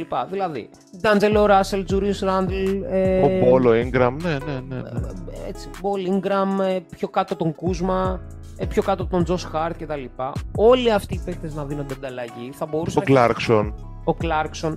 Οι Lakers παραδόξως στον draft να τα πηγαίνουν αρκετά καλά. Δηλαδή τον Κούσμα όπου τον τσίπησαν από την. Τη Utah, αν θυμάμαι καλά. Ή από το... Όχι, από, τη... από, Όχι, από τους Nets. Από τους Nets. Α... Από τους Nets. Δεν θυμάμαι. Ήταν σ- στην ανταλλαγή με το. Με το Brook Lopez και το Russell. Α, ναι, okay. ναι, ναι, ναι. Okay. Ε, ή παραδείγματος χάρη τον. Τέιλεν Χόρτον Τάκερ. Αυτά είναι καλά πικς. Είναι, είναι πολύ τίμια, ας πούμε, στο πώς επιλέγουν. Αλλά όχι, δεν έχουν διαλέξει λάθος. Αλλά δεν τους κάνουν τίποτα, ρε παιδί μου. Δεν τους κάνουν να, τίποτα. Να παραδεχτούμε εντάξει, κάτι. Τους πιστώνεις προφανώς ότι όποιον αθλητή θέλουν σε γενικές γραμμές πάνε και τον παίρνουν. Ναι. Περίπου. Να, να παραδεχτούμε κάτι, ρε παιδί. Οι Lakers είναι ένα σωματείο σαχλαμάρα. Ναι. Είναι το σωματείο της σαχλαμάρας. Της γκλαμουριάς, της διθενιάς, ξέρω εγώ του. Ε, πώς το λένε, ρε παιδί μου, φράκο με σορτσάκι που φοράει και ο Λεμπρόν. Ένα τέτοιο πράγμα είναι οι Lakers. Απλά έχουν την τεράστια αγορά, τα πάρα πολλά λεφτά. Και το τεράστιο βάρος ως franchise, έτσι. Ναι, ναι, αυτό. Πάνω σε αυτό στηρίζονται. Δηλαδή, αυτό που συζητάμε τώρα για τη μικροδιαχείριση ενός front office, ενός τζι εμ, δεν υπάρχει αυτό στους Lakers. Οι Lakers είναι τρία πουλάκια κάθονται. Θέλω το Westbrook. Ωραία, ξυλώστε το μισό Staples και δώστε το στην Washington, ας πούμε, μαζί με τη μισή ομάδα, γιατί θέλουμε το Westbrook. Αυτό. Ναι. Δεν κοιτάνε, δεν, δεν αναλύουν, δεν, δεν ψάχνουν να βρουν. Θέλουμε το LeBron. Ο LeBron θέλει Lakers, το κλείσαμε, ναι. Τι θέλει ο LeBron, τον Anthony Davis. Τι έχουμε διαλέξει στα pick, μια χαρά. Brandon Ingram, ναι. Διώξτε τους. Θέλουμε τον Davis. Τελείωσε. Αυτό. Δεν το σκέφτονται παραπάνω. Δηλαδή περισσότερο θα το σκεφτούμε εμείς παρά αυτοί. Αντιστοίχως τώρα λοιπόν, θα αυτοκαταστραφούν σαν ε, ραβασάκι στον αστυνόμο Σαΐν σε κάνα δύο χρόνια. Θα πάει ο επόμενος LeBron James, θα ξαναζητήσει τη super team του, θα ξανακάνουν δύο τρεις χρονιές, τέσσερις υψηλή πτήση, μετά πάλι θα σακατευτούν, θα είναι περίγελος, μετά πάλι τα ίδια. Και η ζωή θα συνεχίζει τώρα. Αυτό είναι η λέξη. Απλά, ρε παιδί μου, δεν μπορείς να τους εντάξει. Πόσο, πόσο κακό τέτοιο βαθμό να τους βάλεις όταν έχουν εν τέλει πάρει πριν από αυτό. Δύο χρόνια το πρωτάθλημα. Εντάξει, ξέρεις. Ε, εντάξει, προφανώς... δεν κοιτάμε. Και λέμε για το front office όμως. Δηλαδή, ξέρεις, τώρα αυτή τη στιγμή η ανάλυση γίνεται για το micromanagement ναι, ενός franchise του εν μπι έι. Τελικά κάπως το κατάφεραν. Και εντάξει, τώρα μην γελιόμαστε και όγδοη που είναι αυτή τη στιγμή.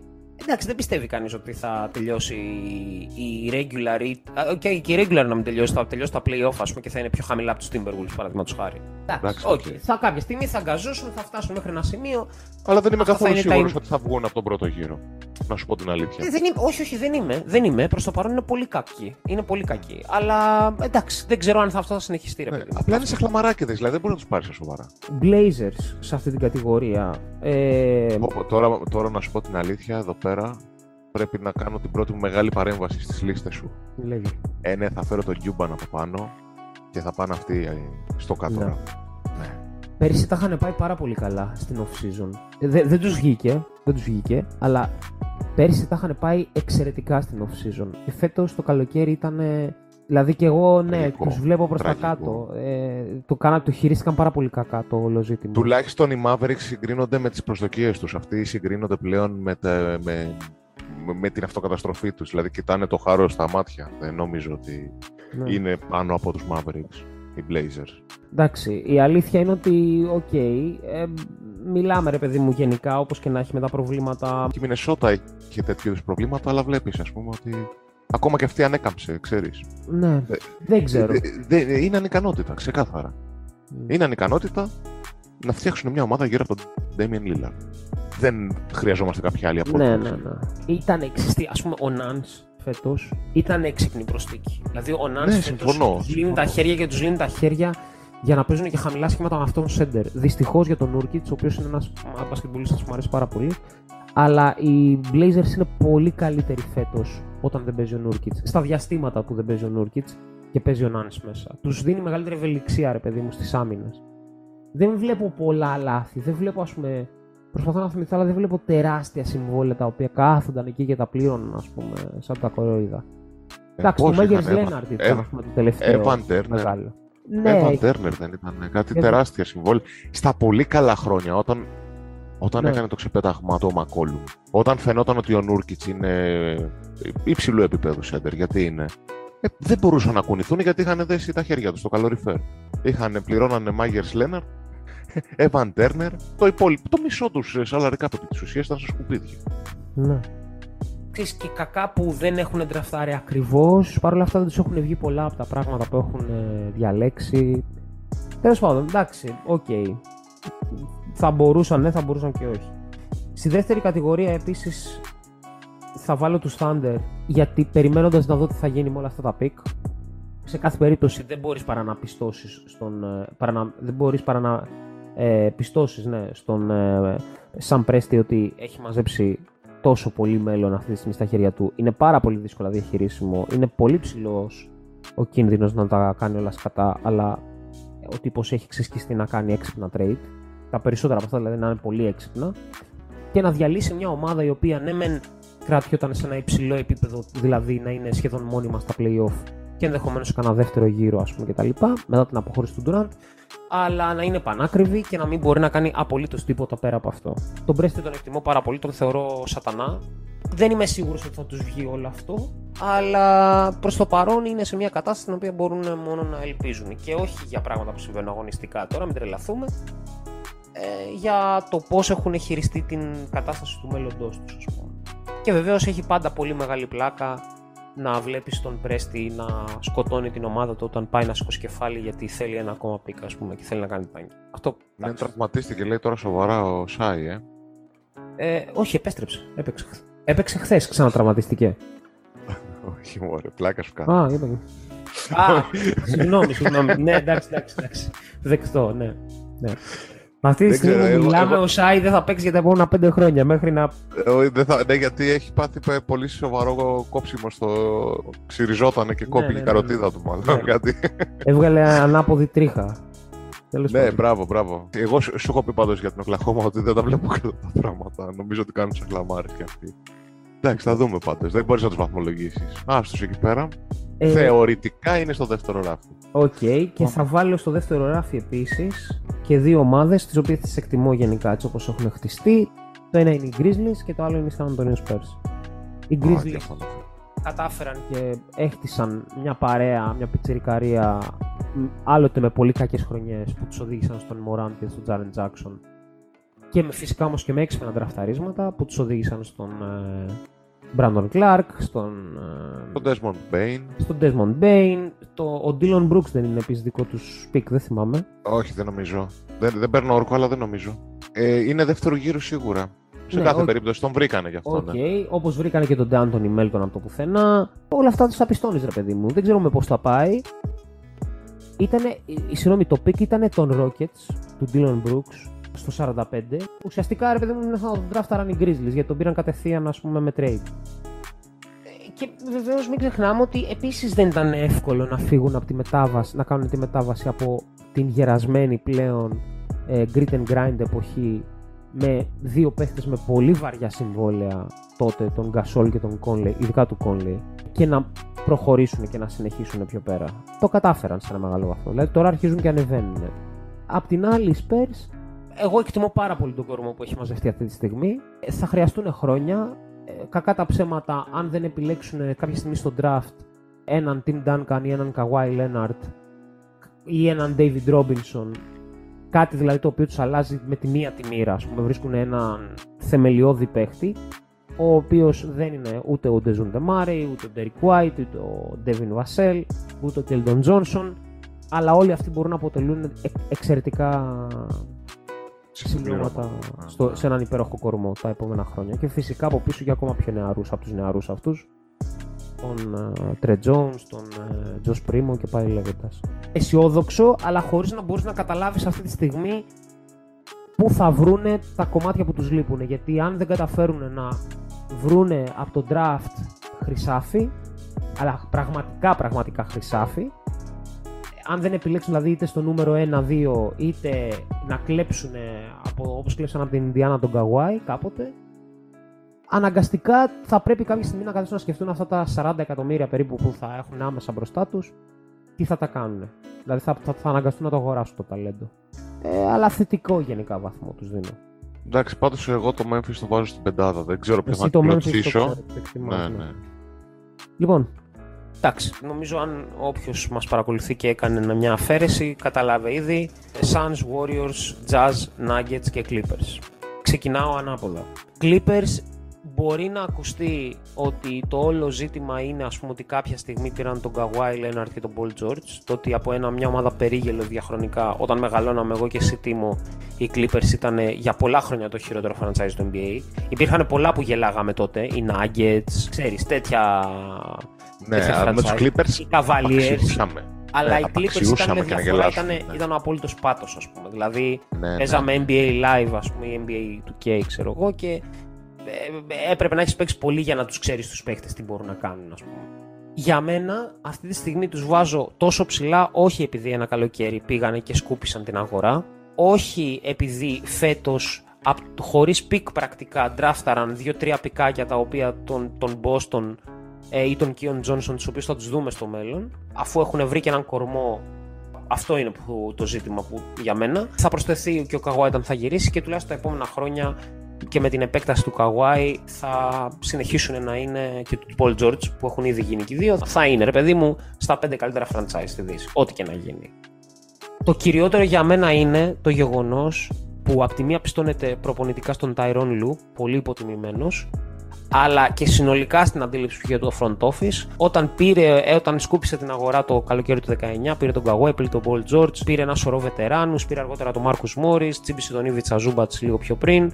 Ε, το κυριότερο ήταν ότι κάποια στιγμή, χωρίς χώρο καθόλου και χωρίς picks, αποφάσισαν να κινούνται έξυπνα μες στην αγορά και να πάρουν στην ξεφτύλα τον Reggie Jackson, να πάρουν στην ξεφτύλα τον Nicolas Batum, να πάρουν στην ξεφτύλα τον Eric Bledsoe, να πάρουν στην ξεφτύλα τον Isaiah Hartenstein, όλοι και όλοι αυτοί οι παίχτες αυτή τη στιγμή να τους δίνουν κάτι. Αυτές οι αξίες που πήρανε δεν είναι εύκολο. Δηλαδή όλοι οι παίχτες που είπα, για τον Hartenstein όχι τόσο γιατί δεν τον ξέρουν τόσο πολύ όλοι, αλλά ο Batum, ο Bledsoe, ο Reggie Jackson ήταν περίγελοι οριακά.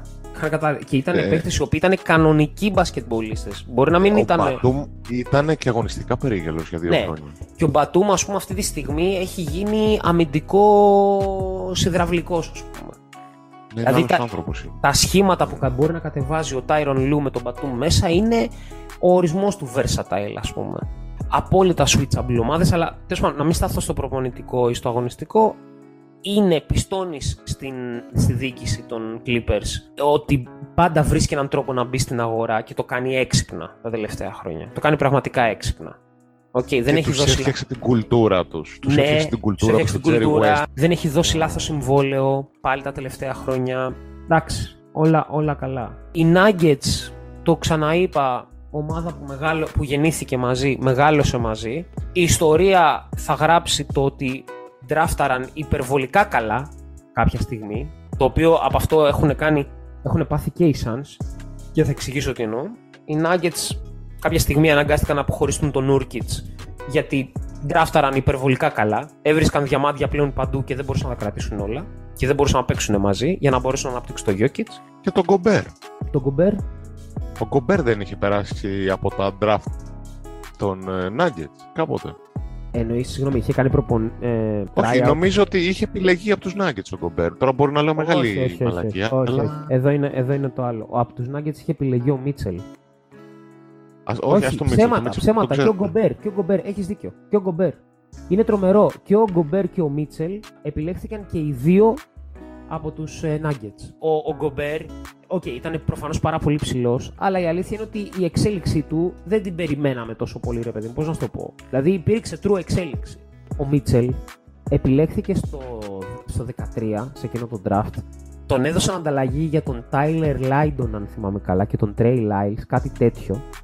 Ο Tyler Lydon δεν παίζει το N B A καν, ο Trey Lyles παίζει, δεν παίζει, οκ, okay, Klein Mine. Έλα, έλα, παίζει... είναι στο...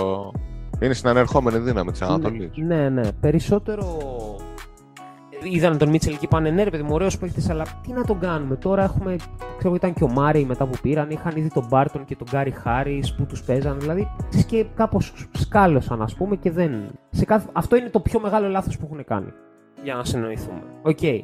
Κατά τα άλλα, το Πόρτερ πρωτού αναπτύξει τώρα πάλι ξανά ζητήματα. Ήταν ένα ρίσκο το οποίο ήταν well deserved. Για τη θέση που τον διάλεξαν, δεν το συζητάμε. Ήταν στο δεκατέσσερα, ήταν, δεν δηλαδή ήταν δεν το συζητάμε καν. Ο Πόρτερ ήταν το νούμερο ένα πρόσπεκτο βγαίνοντας από το Λύκειο, ας πούμε. Ο Γιόκιτς ε, ε, από το πουθενά. Ε, τρέιτς πάντα ορθο, μετρημένα, ορθολογικά αυτά που χρειάζονταν. Ένα all-in πολύ λογισμένο πέρσι με τον Γκόρντον. Δυστυχώς τους έσκασε όλο το project. Δεν φταίνε αυτοί με τους τραυματισμούς του Μάρεϊ και του Πόρτερ αργότερα, ε, οπότε τους το δίνω. Δίνω περίπου για τους ίδιους λόγους, συν το γεγονός ότι έχουν πληρώσει για να κρατήσουν τον κορμό τους, να μην τους φύγει μακριά, και το εκτιμώ γιατί είναι επίσης μια μικρή αγορά. Utah Jazz, οκ, okay. Επίσης σωστές μεταγραφές, πήγανε πήραν τον Conley, πήγαν πήραν τον Bogdanovic, χωρίς να το καταλαβαίνει κανείς μέσα σε αυτή την off-season. Πήγαν και πήραν το Rudy Gay και το Hassan Whiteside και τους δίνουν εκεί δύο πράγματα, προφανώς. Πήραν τον Clarkson. Πήραν τον Clarkson από τα πεταμένα. Ε, ναι, ναι. Από το Undrafted το διάλεξαν το Royce O'Neal. Σωστό. Ε, ναι, από ναι. τα πεταμένα του, της Ευρώπης, ας πούμε, από τα πεταμένα, τέλος πάντων, πήραν τον, τον Joe Ingles. Ρε παιδί μου, είναι ιδανικό στο πώς χτίζεις ομάδα, αλλά τραβώντας από παντού, ας πούμε. Τραβώντας. Και, και σωστές μεταγραφές θα κάνεις. Και δεν θα χρειάζεται να παίρνεις τους υπερπαιχταράδες και θα εξελίσσεις τους δικούς σου. Και κατακλείοντας τους Nuggets. Και κατακλείοντας τους Nuggets κατά μία έννοια. Και το σωστό προπονητή θα διαλέγεις και θα τον, ε, από το πουθενά πάλι θα τον αναπτύσσεις. Okay. Suns. Έχουμε επεκταθεί νομίζω. Κοίτα, βέβαια αν βάλουμε τον, ε, το, τον ιδιοκτήτη μέσα στην κουβέντα όταν μιλάμε για front office, ναι, ναι, okay, δεν μπορούμε. Αυτό, αυτό η αλήθεια είναι ότι αφαιρεί πάρα πολύ. Ναι, αλλά η μπασκετική λειτουργία όμως. Εντάξει, και η, ο, ναι, ναι, ακριβώς. Η οικοδόμηση του ρόστερ ε... είναι, είναι πώς το λένε, αριστοτεχνική. Πρακτικά, ρε παιδί μου, από κάποια περίοδο που ήταν ένα έσχος, ας πούμε, που έπαιζε, ήταν ταυτόχρονα και ο Μπλέτσο και ο Μπράντον Νάιτ και δεν θυμάμαι ποιος άλλος, ας πούμε. Ο, και ο, ο Dragic. Και, και ο Dragic, και συνυπήρχαν όλοι αυτοί. Και, και ο Isaiah Thomas. Κάποια στιγμή από το πουθενά διαλέγουν τον Booker, ο οποίος οριακά δεν είχε λεπτά καν στο κολέγιο. Ναι, ναι, το οποίο ήταν το χαμηλότερο πικ τους από ναι, εκείνα ναι. που είχαν εκείνες τις χρονιές. Ναι, ναι, ναι, στο δεκατρία. Ε, διαλέγουν... Έχουν διαλέξει στο πέντε τον Dragan Bender. Στο πέντε τον Bender και στο, στο τέσσερα τον Marquise Chris. Όχι, στο και τέσσερα τον... τον Bender και στο οκτώ τον Marquise, ή στο πέντε τον Marquise ή στο οκτώ τον Marquise Chris την ίδια χρονιά. Ναι. Α, τρέλα, τρέλα. Και τον Josh Jackson στο... Το... Ναι, καλά λέω, τον Josh Jackson στο τέσσερα. Τον το Josh Jackson στο τέσσερα, δηλαδή βγάζουν τον Booker, διαλέγουν μετά τον Josh Jackson, οκ, okay, πατατιά, εντάξει, μετά τους κάθεται ο Aiton, στο ίδιο draft κάνουν το τεράστιο κλέψιμο από τους Sixers με τον Mikal Bridges. Οκ, okay, από εκεί και πέρα δηλαδή μόνο καλά. Και φυσικά ταυτόχρονα ε, διάφορες εδώ, εδώ και εκεί μεταγραφές τύπου Crowder, Saric. Πολύ σωστές το να χτίζεται μια contending ομάδα. Τα συμπληρώματα που είπαμε πριν στο point guard και στο center. Το ζήτημα με τον Aiton εδώ είναι αυτό που λέω, ότι ίσως τελικά draftάραν υπερβολικά καλά τα τελευταία χρόνια και πλέον δεν ξέρω αν έχουν λεφτά για να δώσουν στον Aiton, αλλά θα πρέπει μάλλον να τον πληρώσουν. Και το μόνο, ας πούμε, κατά μία έννοια μελανό σημείο, αν και εντάξει, εδώ έχουμε περίπτωση στην οποία ο, ατζε, ο παίχτης καθορίζει την ατζέντα και όχι το ανάποδο, είναι ότι όπως ακριβώς είπα και με τον, με τον Jimmy Butler, έτσι και ο Chris Paul, ο οποίος αυτή τη στιγμή είναι τριάντα έξι. Λοιπόν, θα έχει λαμβάνει μέχρι τα επόμενα τρία χρόνια τριάντα εκατομμύρια. Δηλαδή στα τριάντα εννιά του θα... Τε, τετραετές υπέγραψε, έχει, έχει και player option, ναι, ναι, νομίζω, ναι, δηλαδή μέχρι τα σαράντα του. Ναι, ναι, ναι, ναι. Στα σαράντα του γίνεται free agent, το είκοσι είκοσι πέντε. Αλλά ε. βέβαια είναι ο παίχτης ο οποίος τους άλλαξε τη μοίρα, έτσι. Ναι, αυτό πληρώνεις. Κατά μία είναι αυτό πληρώνεις και στον Butler. Και ξέρεις τι γίνεται, η διαφορά ποια είναι, ότι, με το, ότι ο, ο Paul σου δίνει και την αίσθηση ότι και στα σαράντα του θα είναι πάλι σχεδόν το ίδιο καλός. Δεν φαίνεται να γερνάει άσχημα. Γερνάει πολύ καλά. Έχω εμπιστοσύνη, να σου πω την αλήθεια, στις δυνάμεις του Chris Paul. Mm. Να, βγάλει, να, να φτάσει μέχρι τα τριάντα εννιά τουλάχιστον, ξέρεις, να πεις τελευταία χρονιά μετά, buy out ή οτιδήποτε, ξέρεις. Δεν είναι πρόβλημα, δηλαδή έπρεπε να τον πληρώσουν, έπρεπε να τον κρατήσουν, ήθελε να πληρωθεί. Τι να κάνανε, να λέγανε εντάξει, ευχαριστούμε, φύγε, μας πήγε στο τελικό. Ναι, ναι. Θα μπορούσε να το έχει κάνει ο Σόρβερ, το έχει ξανακάνει. Αλλά εντάξει. Είναι περίεργη περίπτωση η Suns. Είναι ξαφνική είσοδος στα καλά franchise το όνομά ναι, τους. Ναι, ναι. Και το νούμερο ένα, εντάξει, δεν νομίζω ότι το νούμερο ένα νομίζω ότι είναι. Ναι, εντάξει, ναι. Είναι λίγο, δεν ξέρω, είναι λίγο περίεργο να το. Να τους τοποθετούμε εκεί μόνοι μας τα πάντα. Και προφανώς εννοείται ότι παίζει και ένα effect τώρα το ότι είναι νούμερο ένα πάλι, πατώντας πάνω σε χρυσές σελίδες ιστορίας και είμαστε όλοι στις καρέκλες μας περιμένοντας να γυρίσει πίσω ο Clay Thompson και να πανηγυρίζουμε, ας πούμε. Αλλά εντάξει, η αλήθεια είναι την Golden State Warriors και για το πριν και για αυτό που χτίσανε, δηλαδή κάποια στιγμή σιγά σιγά από ένα πολύ κακό franchise, από τους παίχτες που πίστεψαν και τους εξέλιξαν, όπως ο Στεφ και ο Κλέι, τα lottery picks τους δηλαδή, από τους lottery pick ήταν και ο Harrison Barnes, ας πούμε, οκ, okay, αλλά τους βγήκε σε ένα μεγάλο βαθμό, από τα χαμηλά picks όπως το β' γύρο, όπως ο Draymond Green, από τα trades τα οποία ήταν αυτά που χρειάζονταν για να παίρνουν πρωταθλήματα, όπως ο Andre Iguodala και ο Kevin Durant, και ο Μπόκου, από τη διαχείριση περίεργων παιχτών, περίεργων χαρακτήρων, δεν ξέρω εγώ τι, όπως ο, ο Τζαβέλ Μαγκί, ας πούμε. Ε, ο Νικ Γιάνγκ. Ο Νικ Γιάνγκ. Φαντάζομαι.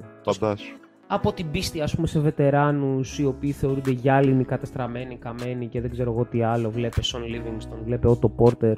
Από τα ντραφταρίσματα και τα, τα, των τελευταίων χρόνων, τα οποία είναι αργίας ε, ανάπτυξης, αλλά περισσότερο είναι αυτό και όχι ότι είναι καμένα. Αποδείχθηκε με τον Jordan Poole ότι χρειαζόταν χρόνο για να είναι χρήσιμος. Πιθανότατα το ίδιο θα χρειαστεί και ο Wiseman, πιθανότατα το ίδιο θα χρειαστεί και ο Kuminga. Από την κουλτούρα αυτή γενικότερα, το πώς επικοινωνεί με, τη, με τον κόσμο, το πώς ε, διαχειρίζεται καταστάσεις, το πώς ε, βρήκε τον Kerr. Έπεσαν γιατί ήταν άτυχοι. Ακόμα και μέσα στην ατυχία τους κάνανε ό,τι μπορούσανε, βγάλαν ό,τι καλύτερο μπορούσανε. Είναι, είναι η... μια πολύ πιο ολοκληρωμένη και στρογγυλεμένη εκδοχή σε διάδοχος συνέχεια των, των Spurs, ας πούμε, πιο πριν. Απλά εγώ σε πιο κοσμοπολιτική έκδοση. Εγώ στην πεντάδα σου, να ξέρεις, απλά θα βάλω το Memphis μέσα, έτσι. Εσύ θα βάλεις το Memphis. Και θα βγάλεις... Ε, τον Denver. Τον Denver, οκ. Okay. Κλείνοντας, άρα έχουμε... Εγώ λέω Suns, Warriors, Jazz, Nuggets, Clippers και εσύ λες... Suns, Warriors, Jazz, Grizzlies, Clippers. Ναι, ναι. Και στην Ανατολή Nets, Bulls, Bucks, Hawks, Raptors. Εσύ τι βάζεις? Όχι, συμφωνώ. Ωραία. Συμφωνώ. Χάλκινο μετάλλιο. Χάλκινο μετάλλιο. Milwaukee Bucks. Milwaukee Bucks. Επειδή πήραν το πρωτάθλημα, διαφορετικά θα το παίρνουν οι φερόμενοι ως Jazz. Ναι, οκ. Okay. Ναι, οι Nets, οι Bucks κι εγώ. Εντάξει, ρε παιδί μου, οι, οι, αν, αν οι Nets πάρουν πρωτάθλημα θα πω Nets. Αλλά προς το παρόν οι Bucks είναι το πετυχημένο franchise. Δεν είναι Nets. Δεν τους έχεις στην τριάδα δηλαδή τους Nets, από ό,τι καταλαβαίνω. Είναι οι αμέσως επόμενοι. Δεν είναι πετυχημένο ακόμα. Δεν μπορώ να βάλω πάνω από τους Bucks τους Nets, ρε παιδί μου. Οι Bucks πήραν το πρωτάθλημα. Εντάξει, τι να κάνουμε τώρα, δηλαδή τελείωσε αυτό. Εντάξει, ναι, αλλά ξεκίνησαν από πολύ χαμηλότερο. Ναι, είσαι σίγουρος, δεν θυμάσαι. Ναι, εντάξει, ναι, τέλος πάντων. Ναι, οκ, okay, okay, για πάμε. Εντάξει, θα... τους. Έχου, έχουμε καταθέσει τα πιστήρια, οπότε τώρα πάμε okay. στα... Ασημένιο μετάλλιο. Ε, στον Brooklyn εγώ θα το δώσω. Στον Brooklyn. Ναι. Λοιπόν, εγώ θα το δώσω στο, στο Toronto. το υποψιάστηκα. Είμαι, είμαι, είμαι μεγάλος φαν του Τορόντο και του Ουζίρι, αλήθεια, δεν μπορώ να το κρύψω. Εντάξει, έχουν πάρει το πρωτάθλημά τους. Οπότε... Ναι, είναι πολύ δύσκολο να, να, να χτίζεις τόσο ωραίο franchise, τόσο, τόσο σιγά και μετά να παίρνεις και το πρωτάθλημα, ας πούμε, έξω από τη ΣΥΠΑ. Αλλά και, το δικό, και στη δικιά σου την τριάδα μπαίνω. Okay, γιατί φαντάζομαι το νούμερο ένα είναι οι Warriors. Ε, έτσι. Ναι, εντάξει. Οκ, okay, εντάξει. Καμία έκπληξη εδώ. Άρα εσύ λες Warriors, Nets, Bucks. Εγώ λέω Warriors, Raptors, Bucks. Ναι, και άμα ήθελες στην πεντάδα θα ήταν ε, οι φερόμενοι ως Jazz και οι Grizzlies. Όχι, εγώ μετά θα έβαζα τους Nets και τους Suns. Πρέπει να βάλω και τους Suns κάπου. Τους Suns δεν μπορώ να τους προσεγγίσω, γιατί αυτή τη στιγμή. Όχι, ξέρεις ένα... κάτι. Jazz. Mm. Ναι, ναι, jazz, jazz. Ναι, όχι, γιατί οι Suns το κάνουν εδώ και δύο χρόνια. Οι Jazz το κάνουν εδώ και τέσσερα. Και δεν Εντάξει. το κάνουν αυτοί, τους έτυχε, εγώ πιστεύω. Εντάξει. Τους έτυχε ένας καταπληκτικός προπονητής και ένας ε, top πέντε point guard στην ιστορία του μπάσκετ. Ναι. Τέλος πάντων. Λοιπόν, αυτά ήταν για σήμερα. Αυτά ήταν για σήμερα. Νομίζω ότι το εξαντλήσαμε πιο διεξοδικά δεν γίνεται. Ε... Δεν έχουμε πάρει ακόμα τη χορηγία από το Crypto τελεία com. Έρχεται όμως, έρχεται, το βλέπω δηλαδή, το νιώθω. Έρχεται το Crypto τελεία com. Θα ανοίξει και η αρένα σε λίγο καιρό ως Crypto τελεία com. Δεν θα είμαστε εκεί.